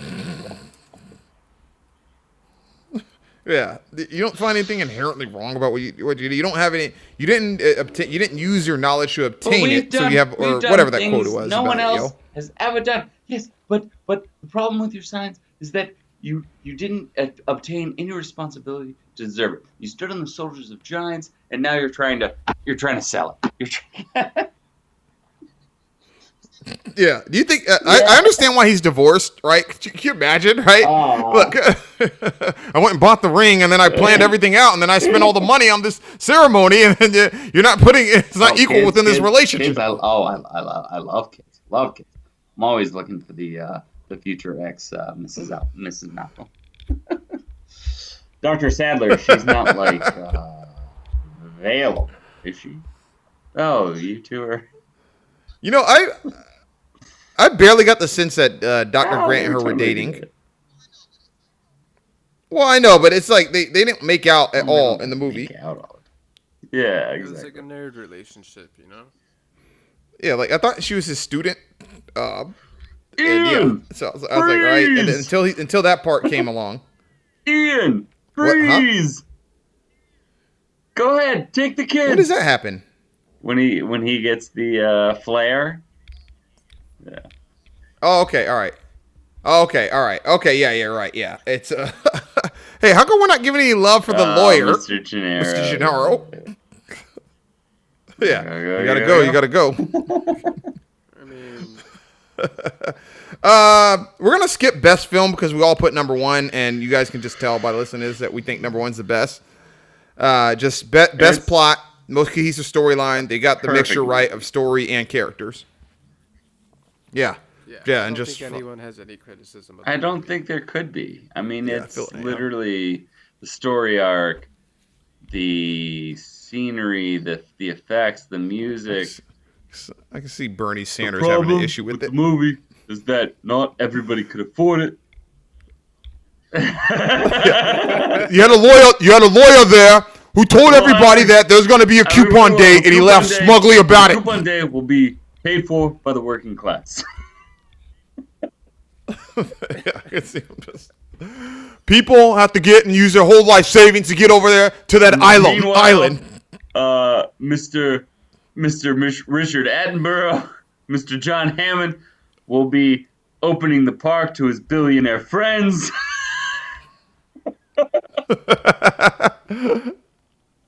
He is Yeah, not fuck- treating his employees fairly. Look, there's been copious amounts of death on this park. Utah! Utah! I love it. So, uh, worst film, I went with number two. Just god awful. Um, they had two great scenes in there. Um, number one, they have the high gr- and they got the trailer hanging over the cliff, which was great. Uh, C- CGI was shit when they had the fire exploding below them or whatever. Um, and then the raptors in the tall grass was just amazing. Yeah, and like especially when they go, they see Audrey's bag, and then the next thing you hear is like, what do you call it? Uh, the next thing you hear is yeah, and then you hear screaming or whatever, and then Dr. Malcolm realizes that it's RJ. Uh, but only two good scenes in the movie. Gymnastics shit was stupid.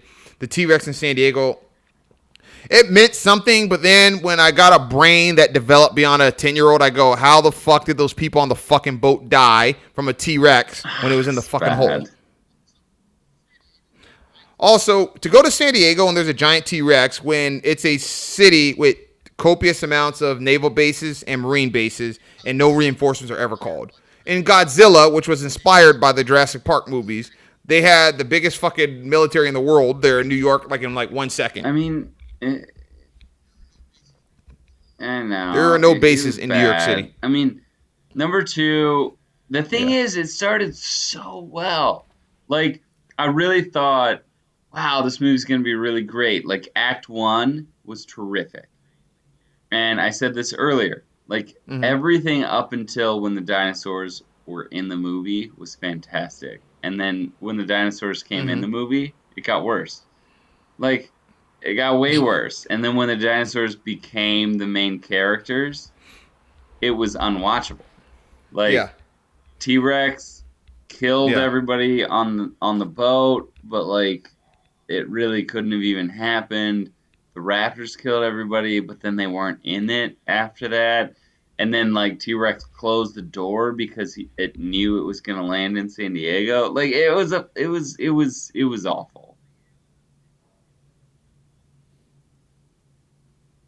Yeah, I mean, I, I think the movie had potential and it had its moments. Like, there's some good scenes, like the, the tall grass that was mentioned. Um, the one thing that I kind of didn't like about that was that the, all the Hispanic dudes got eaten first.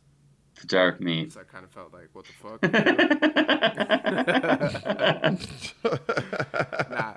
So, uh, but all jokes aside, of course, um, you know, there's there's some scenes in there that are a little far fetched, and I think that that was part of what kind of threw a lot of people off. Like the gymnastic scene, like was that girl really gonna fuck, like fuck shit up by like you know, like would Simone Biles like really like kill a dinosaur like you know doing some moves like that? Like I don't. It know. was such like a throwback to because remember Yeah. she got kicked out of gymnastics. So it was all of that. Yeah. Yeah. Right. They cut you from the team. Yeah, nobody wanted to see. He was that. way Like, better it's- just as a yeah, just- deadbeat, like dad, single, Dad. like weirdo in the first one, and then now they're like, oh, but this guy's great. Mm. And, Yeah. oh, here's your Yeah. We're gonna introduce you to her. But I mean, the the aviary was cool, you know, because we didn't really get introduced to that in the first movie. So it's like, oh shit, okay, like the aviary. You know, Well, they that got was actors, three. whatever, whatever. Well, I, wait, you put number three as the worst? Oh, sorry, my bad. Yeah, you're right. Yeah, you're forgetting the crappy movies. You're messing. You're messing up your crappy movies. Whoops. yeah. It kind of, it kind of that, yeah. happens. Yeah. yeah. If they would have blended them both together, Maybe, you would have had yeah. a second good movie, yo. Yeah. yeah. Uh, so we all put number two as the worst film, huh? Okay, all right. Let's just get the best scene 'cause this is clearly what we've been angling for. Okay, Uh, I'll let everyone else start first, and then I'll go. I would have to say that, in my opinion, the best scene was in the first movie where the Raptors are introduced. Like we don't even see them, and like you know, we obviously talked about like the moving grass from the second movie. Like, Yeah. They've got them like in this, you know, this area that's fenced off, and we see this cow getting lifted up. In a Mm, lift yeah. And getting lowered in, and the cow is like mooing, and then it gets dropped into the trees. Then we see the trees like shaking and moving, and then Yeah. we hear like all this noise, the lift comes up, and then it's all fucked up. The, the cow is gone, and you're just like, oh shit. Like, you don't even get to see the raptors, but you can see the amount of Totally. destruction that they're capable of doing. And, and it just gives you like an eerie sense. And as a kid watching this, you know, like I was like six years old, like it scared the shit out of me. Not to mention I They show so sad as extreme well, so- intelligence, problem-solving intelligence, especially the big one. Yeah. It's a great way to That- introduce. Yeah. Exactly. They never hit the same fence twice, the same area twice. It's a great way to introduce them Right. without even showing them. You know? And so then when they And I do thought that was reveal them later on, it's like like- even cooler.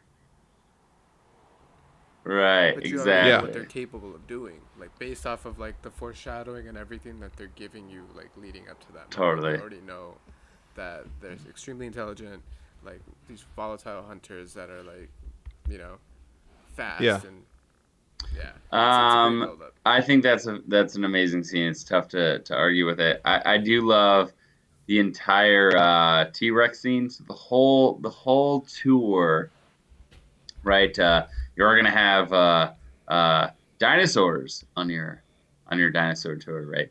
The entire dinosaur tour, and then they get stuck because naturally the power goes out. They're right in front of the T Rex cage. Um, they they put out the goat, and it's the whole. Uh, uh, he doesn't doesn't want doesn't want to be fed. He wants to hunt. He can't just suppress 65 mi- million years gut instinct. But I think that entire scene, just the whole lead up, power goes out, uh, and you are a complete liar if when that goat leg lands on the top. Where's the goat? And then the goat leg lands on top of the the glass roof. Like if you didn't jump out of Yeah. your seat the first time you saw that, you're a liar.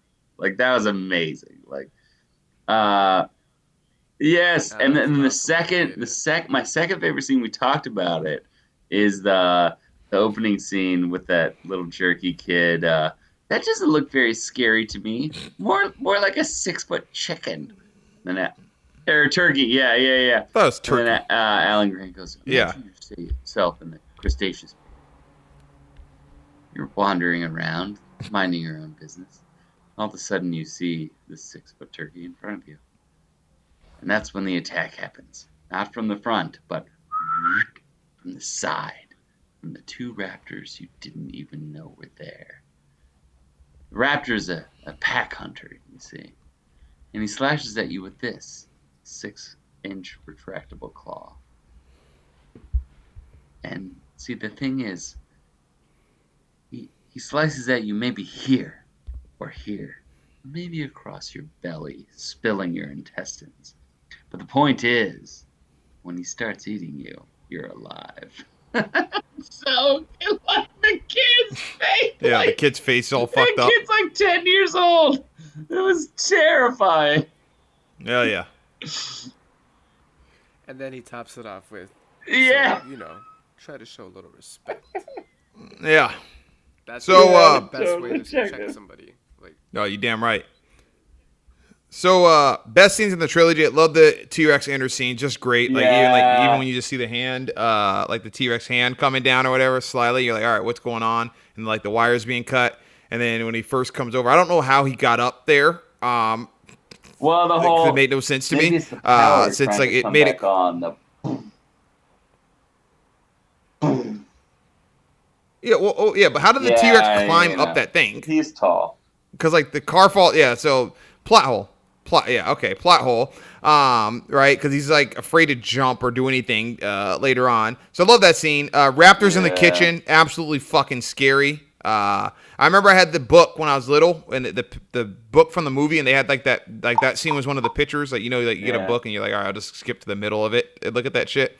So that part with that, yeah, that clicking that they do, um, love that. However, for this whole trilogy, the aviary, the aviary, uh, what do you call it, Mike? A aviary? You don't know what it is. Okay, the aviary scene. Um, yeah, like you're walking around, right? And they, they go, because, like, first of all, like, I don't think this gets enough credit. The scene right before that, like, this has to be the most fucking gut wrenching 10 minutes in, like, a person's life. Um, because they, they essentially are attacked by raptors in that other InGen site, right? Where they have, like, uh, the Raptors in the glass, right? And then one of them like jumps out at Téa Leoni, right? They get out of that, um, and then they like uh, seemingly lock the door behind them, and then they go downwards, right? And then the very like they don't fucking get a breather. They're walking to this little area, and they tell the kid to go. Mom's like, "Uh, if you need me, I'll be here. And Then he's like, look, mom, I've been trapped on this fucking island for two months, right? I think I can live without you for like 30 seconds, which is a good point, right? Then he's walking around. Fucking Alan touches some bird shit, dried bird shit, right? He goes, Yeah. "This is a bud cage," and then he goes, oh, "William Macy's like, oh, for what, right?" Um, and then the, you see like uh, the kids walking, right, and you got the fucking the mist and everything, right, and then out of nowhere, uh, like he's like, "Mom," right, and then you just fucking see this thing with giant talons comes, right? Yeah, man, just fucking amazing. And then Billy trying to be a hero, right? And like, uh, you know, takes the old uh, parachute from the dead guy from earlier, right? And then saves the day, and then he gets like And pecked a, a ton or whatever, right? All of that, like I'd been waiting. Yeah, yeah. 1993, Jurassic Park came out. 1993, Mighty Morphin Power Rangers uh, debuted. Pterodactyl. Every girl, like my sister included, every girl wanted to be a pterodactyl, right? And then to think, when are these going to be in a fucking movie? Because you've seen the stupid ass uh, Triceratops that they're weak, and you've seen T Rexes. Petrie from The Land Before Time. We.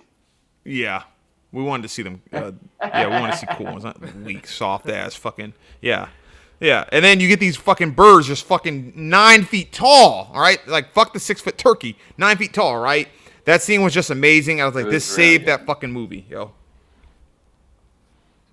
Yeah. Uh, okay, so wait. What do you got here? Uh, okay, cool. All right. Uh, music.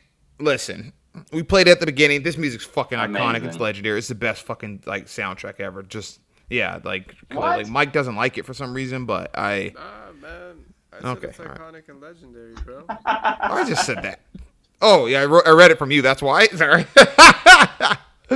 uh, no, I think like like if if you look at the different cues or whatever, right? Like uh, towards the end, dun dun dun dun dun. Dun, dun, dun, dun, dun, dun, dun. Like to go from that, and then like when the bro- what's up? Okay. When the bron and like just think about that when the brontos Yeah. when you first see the brontosauruses, right, or the or the littlefoots, right, um, like necks. playing They're moving in yeah the long necks, yeah, and it's playing then. They do and then, move in herds. they yeah And like you know that probably should. I don't know why no one Great named that as best scene. Uh, but whatever. Uh, yeah, but no, like even like and then the way it changes, right? And like when it's like going into the park and like it's like some random expiration, dun dun dun dun dun dun dun dun dun dun, dun right? And then it's then it switches when there's like dread and terror, you know. Uh, it's just amazing. So It's like good. just a score to it, right? Like when they're in the when they're in the kitchen and yeah, all just amazing. Yeah. Okay, But I- timeless I versus think time. Definitely right. Go ahead. Like, I think that scene is underrated because it's it's a good introduction to the park. Like as you're seeing this park unravel, like and you're introduced to, you know, the brontosaurus, and the music just kind of adds like a feel to it because you're discovering something that, essentially like, has not existed for millions of years. You know, so it's almost Yeah. Like, oh shit! Like, this is real. How'd These you do this? actually Did it. And there's just a feeling you, You did it. That music. He did you it. know? That crazy son of a bitch did it. crazy son of a bitch did it. But even like like for example, you you go to Universal Studios and, and Jurassic Park ride, like Which I is remember- awful. Well, but I remember when it debuted, it was a big deal, and like that was the one thing that I wanted to do. And like being there, and waiting in that long fucking line, and just hearing that music playing over the speakers, like it gave you some excitement because True. it made it all worth it. And as Yeah. the ride ends, when you go through that big ass drop and the music cues in again, like I don't know, it, it, it gives you a vibe. You know what I mean? Like Yeah. I would definitely Yeah. have to say that this is one of the top uh, opening themes for like a movie. Oh, yeah. How dude. fucking great is John Williams? He's the I think about. Think about that. You do Jaws, and then you do Eternal Sunshine of the Spotless, or what? No, sorry. What is Yes, it? Uh, Close third Encounters Close Encounters of the Third Kind, right? Star Um, then- Wars. Then you do that. Indiana Jones. Yeah, Star. Yeah, sorry, Star Wars. And Then you do Indiana Jones, and then you follow it up, and you're then- fucking doing like this. Bro, You know, like, the man's created some of like the most iconic themes. he's created all of the most iconic Dan- things. Danny Let's keep it 100, Elfman right? might be the Yeah, only. like, sorry, Danny one. Elfman. I was just gonna say that. Hans Zimmer, you're Uh, right. Hans That's Zimmer. Hans Zimmer. Gladiator is fantastic. Yeah. Yeah, the uh, no John. Yeah, John Wayne's just fucking yeah. So like, I, I know somewhere No. somebody's like saying Bill Conti, Conti. okay, you know, Bill Conti or Oh God. Alvin what do you do? Like a couple Tony Scott films and some shit. Oh yeah. uh, Pretty good. Yeah, like you know, somebody just like we're waiting to be contrarian, right? Like, oh, I can't, right? It's uh, I think he did Forrest Gump and. Back to the I Future forgot also. that he was in in on that uh, uh, because directors typically have like their own people that they that they bring, right? Which is why Spiel, Yeah. Spielberg and Lucas, their Yeah. friendship. I mean, it- there's a good argument to make that, um, and I think we talked about this during during the Star Wars episode. Maybe not because we did the prequels, but uh, John Williams might have saved Star Wars because they were very far behind in special effects and visual effects. But when they did the uh, opening live Mhm. orchestra in London of the music for the, the movie, the producers went, "All right, this is gonna work." Like it, it like that's how powerful music can be. It, it was incredible.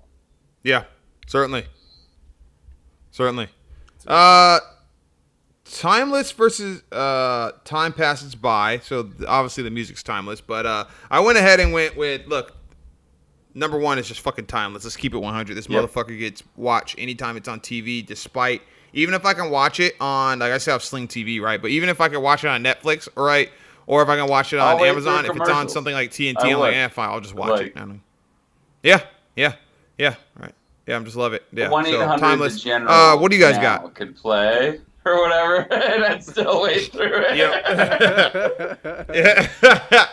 yeah. Like a Stop more lying, beef bro. commercial. You watch it because you want to see Shaq. What? Shaq? Yeah, Shaq's in the general commercials. Oh, okay. Oh, Oh, all right. I was like, what the hell? I was like, what Jurassic Park was his bike watching?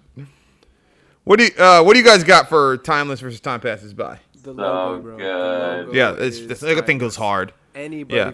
fucking sees that logo and they know exactly what it is. Best movie logo ever? I Easy. would say top five. Top for three. Top Yeah. three. Top three. Top three. Easy. the easy. skeleton Yeah, of what are the other two? the dinosaur. T Rex, right? The T Rex. But you, yeah, it's fucking. It is. No, it's just savage. Like I mean, just that, fucking that yeah. logo was so dope. Like they put it on the Ford Explorer, and people still to this day. Will I want to get one of those things, dude. like little green jungle themes under. Not to mention, I feel like this movie, the movie also did a lot for the Ford Explorer because it released in '91, made some noise, and then they had him in the movie, and then it blew up like you saw Ford Explorers everywhere. I Yeah, always liked the things. Ford Explorer. But Yeah. I mean, Ford, Ford capitalized on that shit, bro. And they did. Good job. Yeah, they yeah. Yeah. they killed it. Yeah. Yeah, they get a lot they of kinda- love, man. Fucking police kinda- get their fucking And they got Vics, Jeeps and then they got a too. fucking SUV Remember for Jurassic Park. uh, the gray Jeeps with uh, wh- which is what uh, they're not on the tracks. The gray Jeeps that they go take it. Yeah, Right. Okay, yeah. Yeah, The exactly. little, Yeah. The little Wrangler, which uh, Yeah. boy Dennis Nedry was in when he Uh, uh. Um, so I think uh, timeless. Welcome to Jurassic Park. Just that whole, just like if you ever Hell heard yeah. that, like you could do that anywhere. Like if I if I made a store, I would try to do that. I'd be like, "Welcome to Scott's Bodega." Like it would just like people would be like, "This place is cool." Like in the same, you know what I mean, the same camera. Uh, I think. Uh, Yeah. You'd be giving like an explanation. On, like, Yeah, your, your the exactly. It wouldn't even matter. It'd Just be like, welcome to Scott's Bacon Eggs. uh, Uh, ti- time passed it by. so someone, go ahead. Ian Malcolm's character. We talked about this before. In the first one, perfect sidekick. So we didn't mention this. You know, the, the- maybe one of the greatest images besides the logo of Jurassic Park is Ian Malcolm uh, Mhm. after he's injured with his chest hair out, laying sprawled out on the Yeah. table. Uh, dude, they made Yeah, a, just they fucking- made like a yeah. hundred foot statue in Brooklyn uh, of of him laying out. Like this is an iconic image. Have you guys seen this on the internet? Yeah. No, you told me about it earlier. And people It's- with like yeah. selfies literally just look at it's Ian Malcolm just sitting there. And Jeff Goldblum is like just he, he's legendary now because of this one character. I mean, and he's done so many different things. But that scene, chest hair out, like he's not even really like I mean he's kind of hot in a weird way, like but like that made him zaddy. You know the whole like Yeah, I feel like hipster girls, hipster girls love hundred percent Like, like Yeah. Ian Malcolm, that character, like that made him like zaddy. Uh, perfect sidekick. Yes, And he's in commercials for exactly. apartments.com. he's also great in Thor, especially Ragnarok. Talking about Avengers earlier, but um, That's I the only think, one he was in. uh, I was like, what? Uh, no, what other he's, Thor he's, he in? he is in because he's the collector's brother. He's actually, uh, so you know, the collector played by Benicio del Toro. They're actually brothers. A lot of people don't know this. Anyway, Wait, what? What, what movie he's was the Be- collector. Benicio del Benicio Toro del in? Toro's in like uh, several. He's in um, Avengers two, or sorry, he's in Avengers Infinity War. He's in Oh, okay. Guardians of the Galaxy two. He's in Guardians of the Galaxy one. He's in correct. Yeah, he plays correct. the col- he plays the Benicio del Toro. collector. Uh, a lot of people Yeah, don't realize okay. this. They, they're Yeah. brothers. They're sort of like uh, demigods. So they're uh, galaxy sort of demigod characters, which is why it fits in with the Guardians. Anyway, uh, way too deep into it, but Gotcha. okay. uh, it's also time passed it by because him as the hero, not so good. Talked about it. Trash. Trash. Yeah. We don't Yeah, need to know this much awful. backstory about him. I don't care that Sarah, whatever, super hot. Uh, don't care that that she's his girlfriend. Don't really not invested. Uh, I mean, y- it- like as much as you loved him in Jurassic Park, you kind of didn't like him in Jurassic Park Two. It's just like, uh, wow. I thought Yeah. that that that character passed. So, all right. So, would it be get get made today, and who should be in it? I put, of course, it would. I mean, they did these stupid ass Jurassic World movies that suck. Um, better than the Lost World, but um, what do you got? So I, I put, yeah, you could do it. I don't like Chris Pratt in this, to be honest. He's campy. Uh, just yeah. Scott Eastwood, No, Michael B. Jordan. I like Chris Huh? Pratt. I like Chris Pratt in that movie. Thanks for thanks for interrupting me, guys. Uh, appreciate that. Uh, Scott Eastwood, Michael B. Jordan, and Mary Elizabeth Winstead should be in it. All right, remake. I'm down with Straight it. up. All right. Same plot. The old man can be So old what? man can be What's up? Eastwood would would replace Chris Pratt's character. Yeah, hell yeah. Yeah. yeah Michael Scott B. Eastwood Jordan would bring the heat, square replace jaw. Just Samuel L. fucking Jackson's. What? Yeah. Where does Michael? Ian Malcolm. No, he, kidding. no. he will Okay. replace Ian Malcolm. Yeah. He'll sit there with his little fat fat chin, his fat double chin, right? Okay. Look, ah. nah, I'm telling you right now, you can't be doing that. Mm-mm. Yeah, it's not gonna work. no. Uh, Okay, look, partner. When you go to when you go to Pirates of the Caribbean, the Alright. pirates don't try to eat you when it breaks Where down. Wallace at? You gonna see me? Yeah. He will be yeah. So he'll, he'll be in it. Then uh, you get. I mean, if you want like the old man can be played by Christopher Plummer, or Reginald VelJohnson.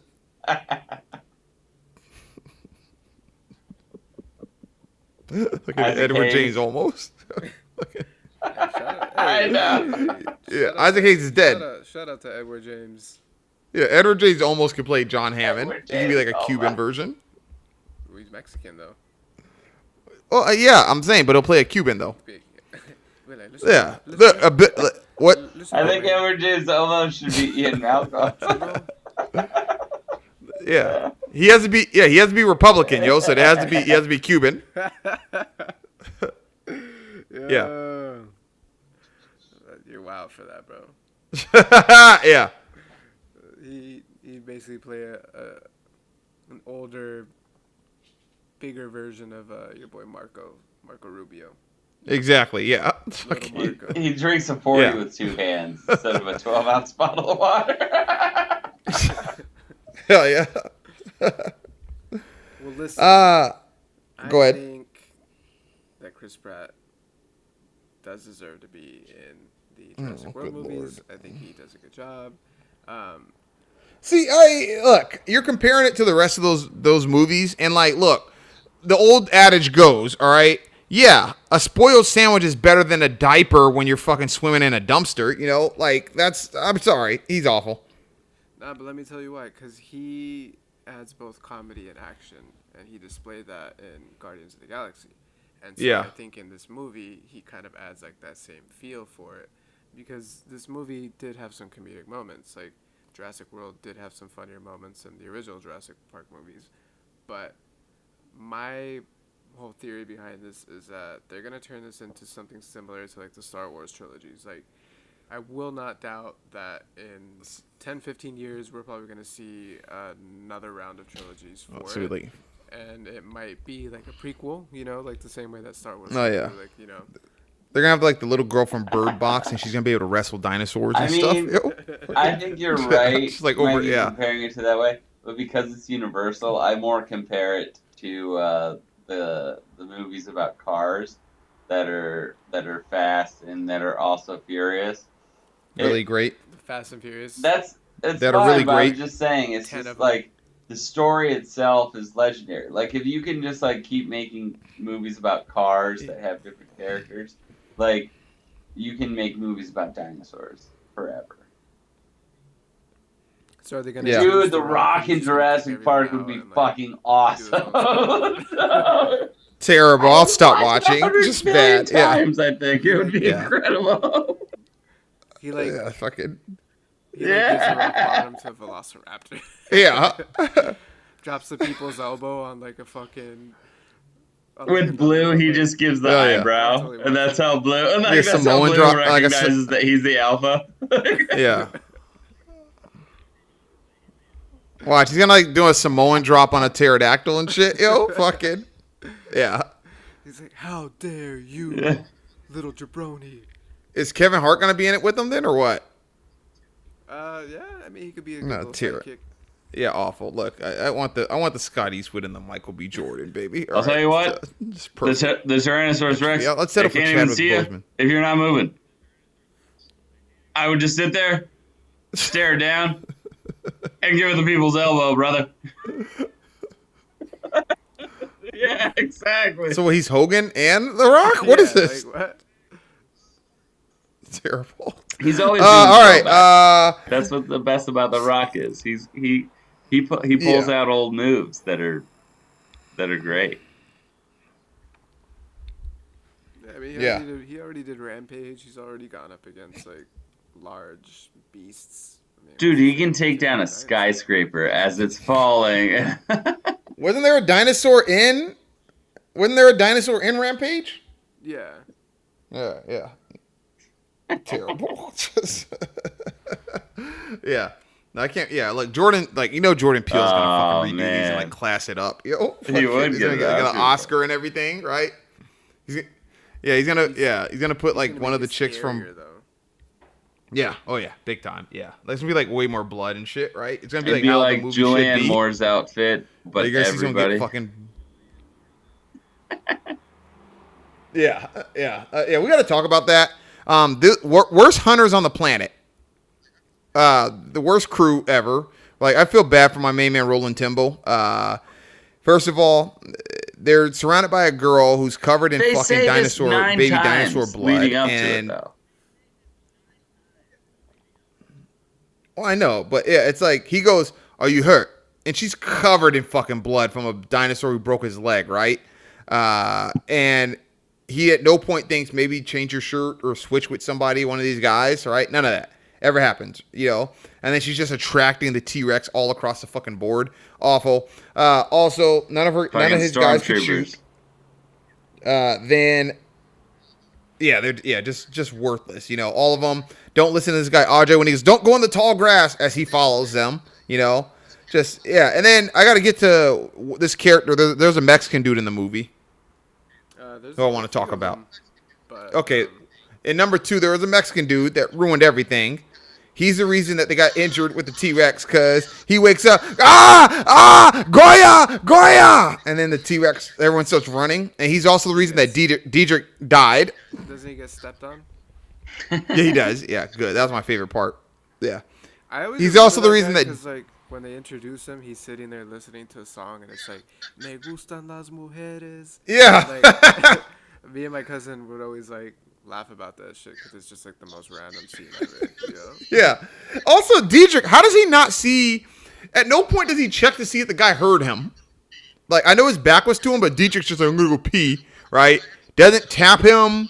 Doesn't wonder why the guy hasn't looked at him, right? Like, you know, like if someone tells me they're going to go pee, I'm going to look and be like, I don't give a fuck, you know? Dude also had, Diedrich's like, like, no- "Mm." that dude also had like no lines though. yeah, that's true. Yeah. Yeah, he go, like, he's getting dressed down. When was the last time you see, seen him? He doesn't say shit. Yeah, like I don't know if they were trying to insinuate like he doesn't speak English, like in typical Hollywood fashion, like adding like these like Hispanic stereotypes, but like they kind of try to portray him as like a badass, you know, and then he just ends up screaming, and getting the rest of his homies killed. So Yeah. Yeah, you know Donald Trump's using this like, what did I tell you? The guy over there in the last world, totally. Diedrich would still be alive. So many him. people. Little red guy, redheaded guy with the snake never would have gone to the waterfall. if They weren't chased. Get rid of there- him. He's sitting there talking about Mexico sent their worst. He was probably a rapist. That's why he, he just. Yeah, fuck it. Yeah, Donald just like you can't trust him. The things he would have done to Julianne Moore, just know. They don't Like, send their best people. They send their Forget it. worst. Just look. Yeah. It's obvious. I watched The Last World. Awful.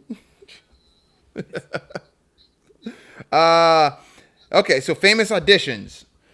So I got uh, Harrison Ford and William Hurt both turned Wow. down the role of Alan Grant. Um, Harrison Ford did The Fugitive instead, and William I love Hurt. William Hurt. You guys don't know who he is, so we don't want to waste time he's, covering him. he's a great actor. Why? He's in so many good things. uh, The Village. Name a Such movie. as? Name a Fantastic. movie. Uh, he's also in. No, I'm not. William Hurt's He's just great. being contrarian right now. Yeah, The Village is a great That's movie. the- He's The also in uh, the m- miniseries movie adaptation Oh, Scott, usually, you know when usually when someone says someone's great, there's not a lot of uhs and Well, like no, because I'm unfilled trying to- pauses. He's like, he's he's saying No, I'm Searching. not. as he's It's- reading he- through uh, his Wikipedia. I'm not right now. He's on. He's IM in the on he's in the IMDb right now. Sci-Fi like, oh, this TV channel, which is a great channel. That's the only channel maybe I wish I had cable for. But the Sci-Fi mini channel mini series version of Dune. He's uh, the main character. I forget- What's that? He was. He's. He was in the. Uh, the one of the original Hulk movies Correct. with uh, the one with Edward Norton. No, he's he's in all Exactly, of those. he's He's in he played. He's in the all the Avengers movies. Yeah, some of them. Correct. Yeah, because he plays uh he plays the dad. What's her name's dad, right? Yeah. Yeah, He plays a general. Right? yeah. General Thunderbird Ross or, Thunderbolt. or Thunderbolt. something Ross. Yeah, No, William's great. yeah. He's awful. We I don't talk know about what the- Scott's we don't- talking- We don't talk about the Scott- other. Terrible. Very It's not even in the MCU anyway. Stupid. Yeah. Yes, Scott. You haven't named a Village single was good movie this guy was in, Village except was the Captain. America movies. Huh? Oh, it wasn't. This guy sucks, dude. Yeah, they're so lucky that they didn't get him. Yeah. he just would have been And terrible. to be honest Uh, with you, I'm glad they didn't. I'm, I'm glad they didn't put Harrison Ford in there because what we talked about earlier, like Yeah. Indiana Jones. Indiana Jones vibes. Like essentially, everyone would have just like Yeah, looked at it and been like, "Oh, there's a knockoff Indiana Jones." yeah. Now Look, he would have just been like, "Don't move. The Right. thing can't m- see you if you don't move." He's a great Do you have any kids? he's a great actor, but like very specifically a good actor. yeah. They would have had to give him a little, what what jeep were you planning on getting in? They would have to give him a little short, Correct. just to Yeah. add some comedy to it. Andy, Yeah, just fuck, yeah. You can't have Laura Dern in a movie where Harrison Ford's the lead. you're my best friend. Yeah. Could you imagine that? Who is it that hit me on the back of the head with the slapjack side while he's in the fucking thing? Yeah. T- Billy, tell me we didn't land on this island. He would have had a showdown with the Raptor, and like you think like he's gonna fucking get into his big fight with him. He's got his his uh, ring and then he just he shoots him. Yeah, hell yeah, fucking uh, yeah. Like it, it, like the plane scene in Jurassic Park Three writes itself, right? Get off my plane! Fucking throws Oh, William yeah. H Macy off of it. Billy, what are you doing? Just be careful. I don't want to be stuck with the tourists again. Uh, Christina Ricci auditioned for the role of the granddaughter. I don't know why she didn't get it. Uh, was this around the yeah. same time she did Casper, Uh, I, I think this was a few years before. right? Because Yeah. like this was when Christina Ricci was still popping. Like Run! Yeah. Yeah. This is yeah. This is about two. Yeah. Why, I don't understand did- why they didn't. did Addams Family. As Yeah. well, right. Yeah. Creepy little. Yeah. They should have totally hired her. Yeah. I don't know why they didn't. I don't know why she didn't do it, but that sh- that was like perfect. Said it was Like, that fucking- blonde girl fucked who up, looks man. like Julia Stiles, but isn't. yeah. Yeah. Yeah. She looks like a little hippie now. It's just yeah. Like she, yeah, I think it looks like she wasted all of her money. She lives in like Williamsburg. Yeah, probably. Yeah, fucking Echo Park and shit, yo. Yeah. Uh, okay, so uh, that's all we had for that. Uh, all right, Oh, it's time for a there's so Bauer internet conspiracy. so we kind of talked about this before. Um, oh Lord. uh, I think I think I got to start with hashtag DLM, Dinosaur Lives Matter. Uh, okay. But, but basically, uh, I think this is the way that uh, politically often people of color are exploited uh, in politics. Uh, so they're they're sort of represented by the other class uh, or by by bo- both the ruling classes in terms of how can we exploit them further or how can we help them to then exploit them further. So the dinosaurs, they're always they're re, they're created, uh, and and and and sort of like people's genuine humanity about the dinosaurs is is always exploited by the capitalists who are just trying to like make money off of them. So even Hammond, whose whose thoughts might be pure, his intentions might be kind of pure, like with the whole fleas scene, right? Mommy, don't you see the fleas? Don't you see-" Right? Like he's trying to do a good thing, but everyone else around him is just like, we can make money off of this. We can do this, right? So it's Mhm. either a uh, a future labor market that we can exploit, or it's a future spending market that we can exploit. Um, but they're never actually represented. There's no there's no dinosaur in Parliament or in Senate, right? And there should be. Uh, I think the other thing is um, the the entire like genetic science around the dinosaurs. So I think this is very like um, allegorical, maybe toward what we're trying to do. So instead of the sense that we want to create, like humans wouldn't actually ever want to create another species that could could com- like combat with us about being the greatest species. What we're looking to do is just like solve the problem of death. So the billionaire class is just constantly trying to attractionize or commoditize small improvements of lives. Right, I know I don't not, think but attractionize is a word, by the try way. Try to create some sort of like allure of it's it's the whole like capitalist system around healthcare. So so oh here's this drug that'll make you feel better. Uh, let's see how Gen Pop handles it and see if like we can actually do, you know use it. Um, yeah, exactly. Um, yeah, Sounds like something going exactly right. Uh, no, peop somebody ate a bat. That's what happened. I'm just kidding. Um, exactly. it'd be it'd be the Cretaceous coronavirus. Yeah, somebody ate a Somebody ate a pterodactyl. pterodactyl. But I love Yeah. Ian Malcolm's line in the second one. For for once, I- and I'm paraphrasing, but for once, instead of relying on other people, would you consider doing something about it yourself? When he's sending them all, you know, basically to their death. Um, and then InGen Yeah. is basically just like Humana or whatever Operation Warp Speed. So all of our tax dollars are paying for this vaccine, and you know we're gonna get charged for this fucking vaccine.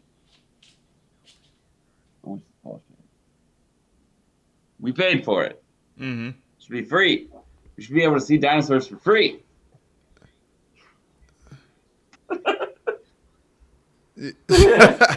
yeah, your Bernie uh, Yeah. impression Yeah, got worse gonna like an hour later, bro. yeah. Incoming, incoming Bernie Crat.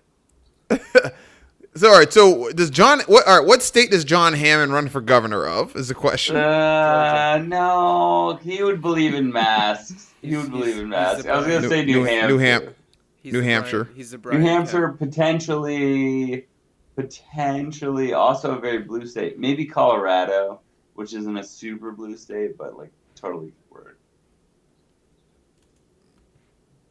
Yeah. Was there? I Was think his mansion in New York or what? Yeah. Okay. Uh, Connecticut. He's gonna I be like the Connecticut uh, governor. Yeah. Welcome to Stamford, the city that Connecticut. works. That's what I love. doing. You can, you can be the governor of Jersey. Mike, what were you gonna say? I was gonna say you can be the governor of Jersey. No, they, no, he's too classy for that, man. No. The mayor, the, the mayor from Jaws is the one that becomes the governor of New Jersey. Did uh did did Wiggins just throw shade at Jersey?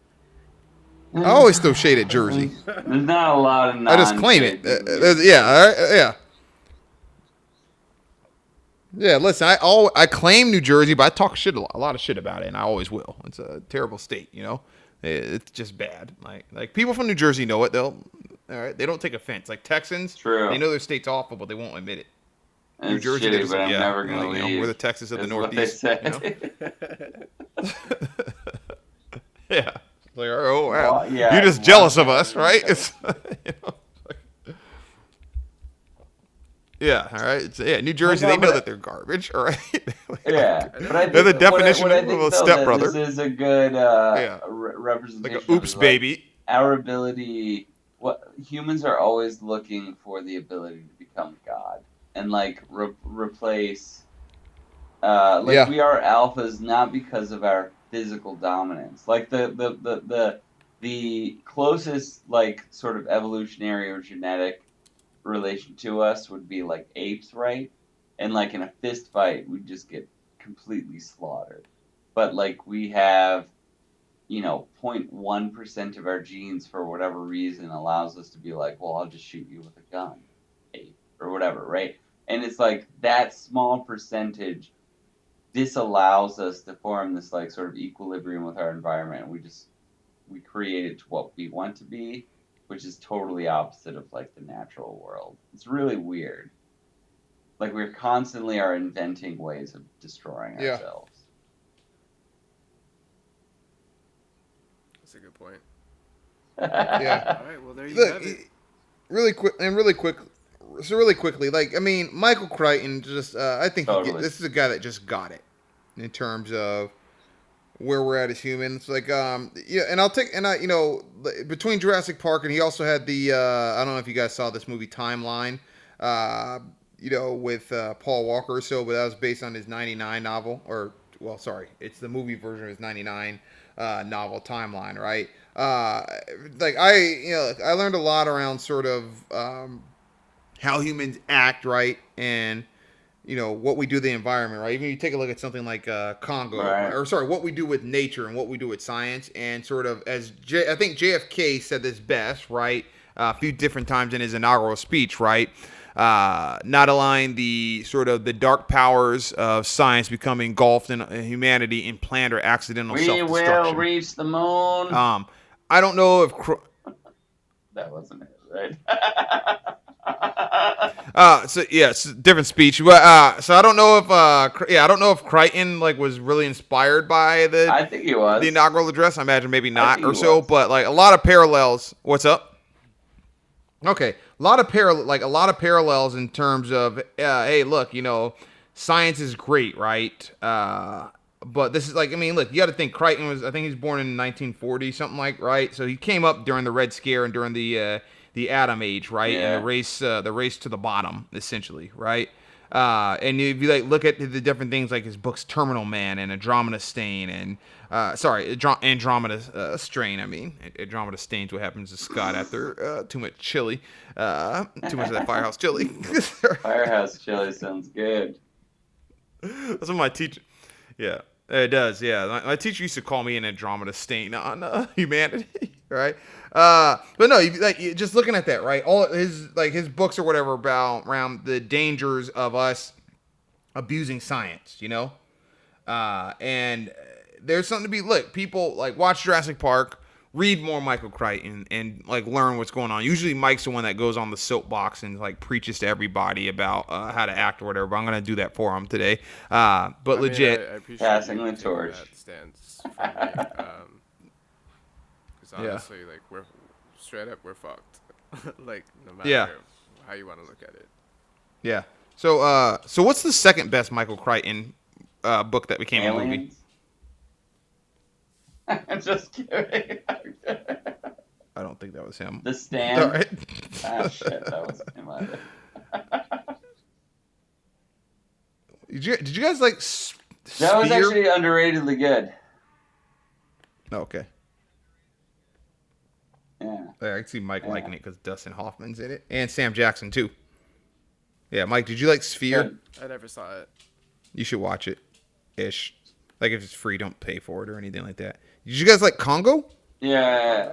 Diamonds to Congo. make All right. lasers. So Congo, That was an interesting. Uh, uh, Congo's classic. Yeah, Congo's a classic. I tell you. What about? Did you guys like the Andromeda st- strength? Fuck. I don't, someone else bring up this because I don't, I don't- know how to say it. Apparently, Andromeda. The Andromeda galaxy is the closest. Andromeda the strain. galaxy to the Milky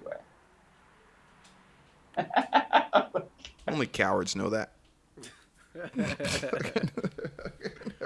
All right. Uh, read more Michael Crichton. Guys, thanks for the Jurassic Park episode. We'll be back with something that Scott had. Hi- Next week, we're going to be back with a show that Scott had highlighted earlier. So if you were really listening, you'll have a clue. Anyways, the Avengers out. Go T Rex. That was a bad. That was a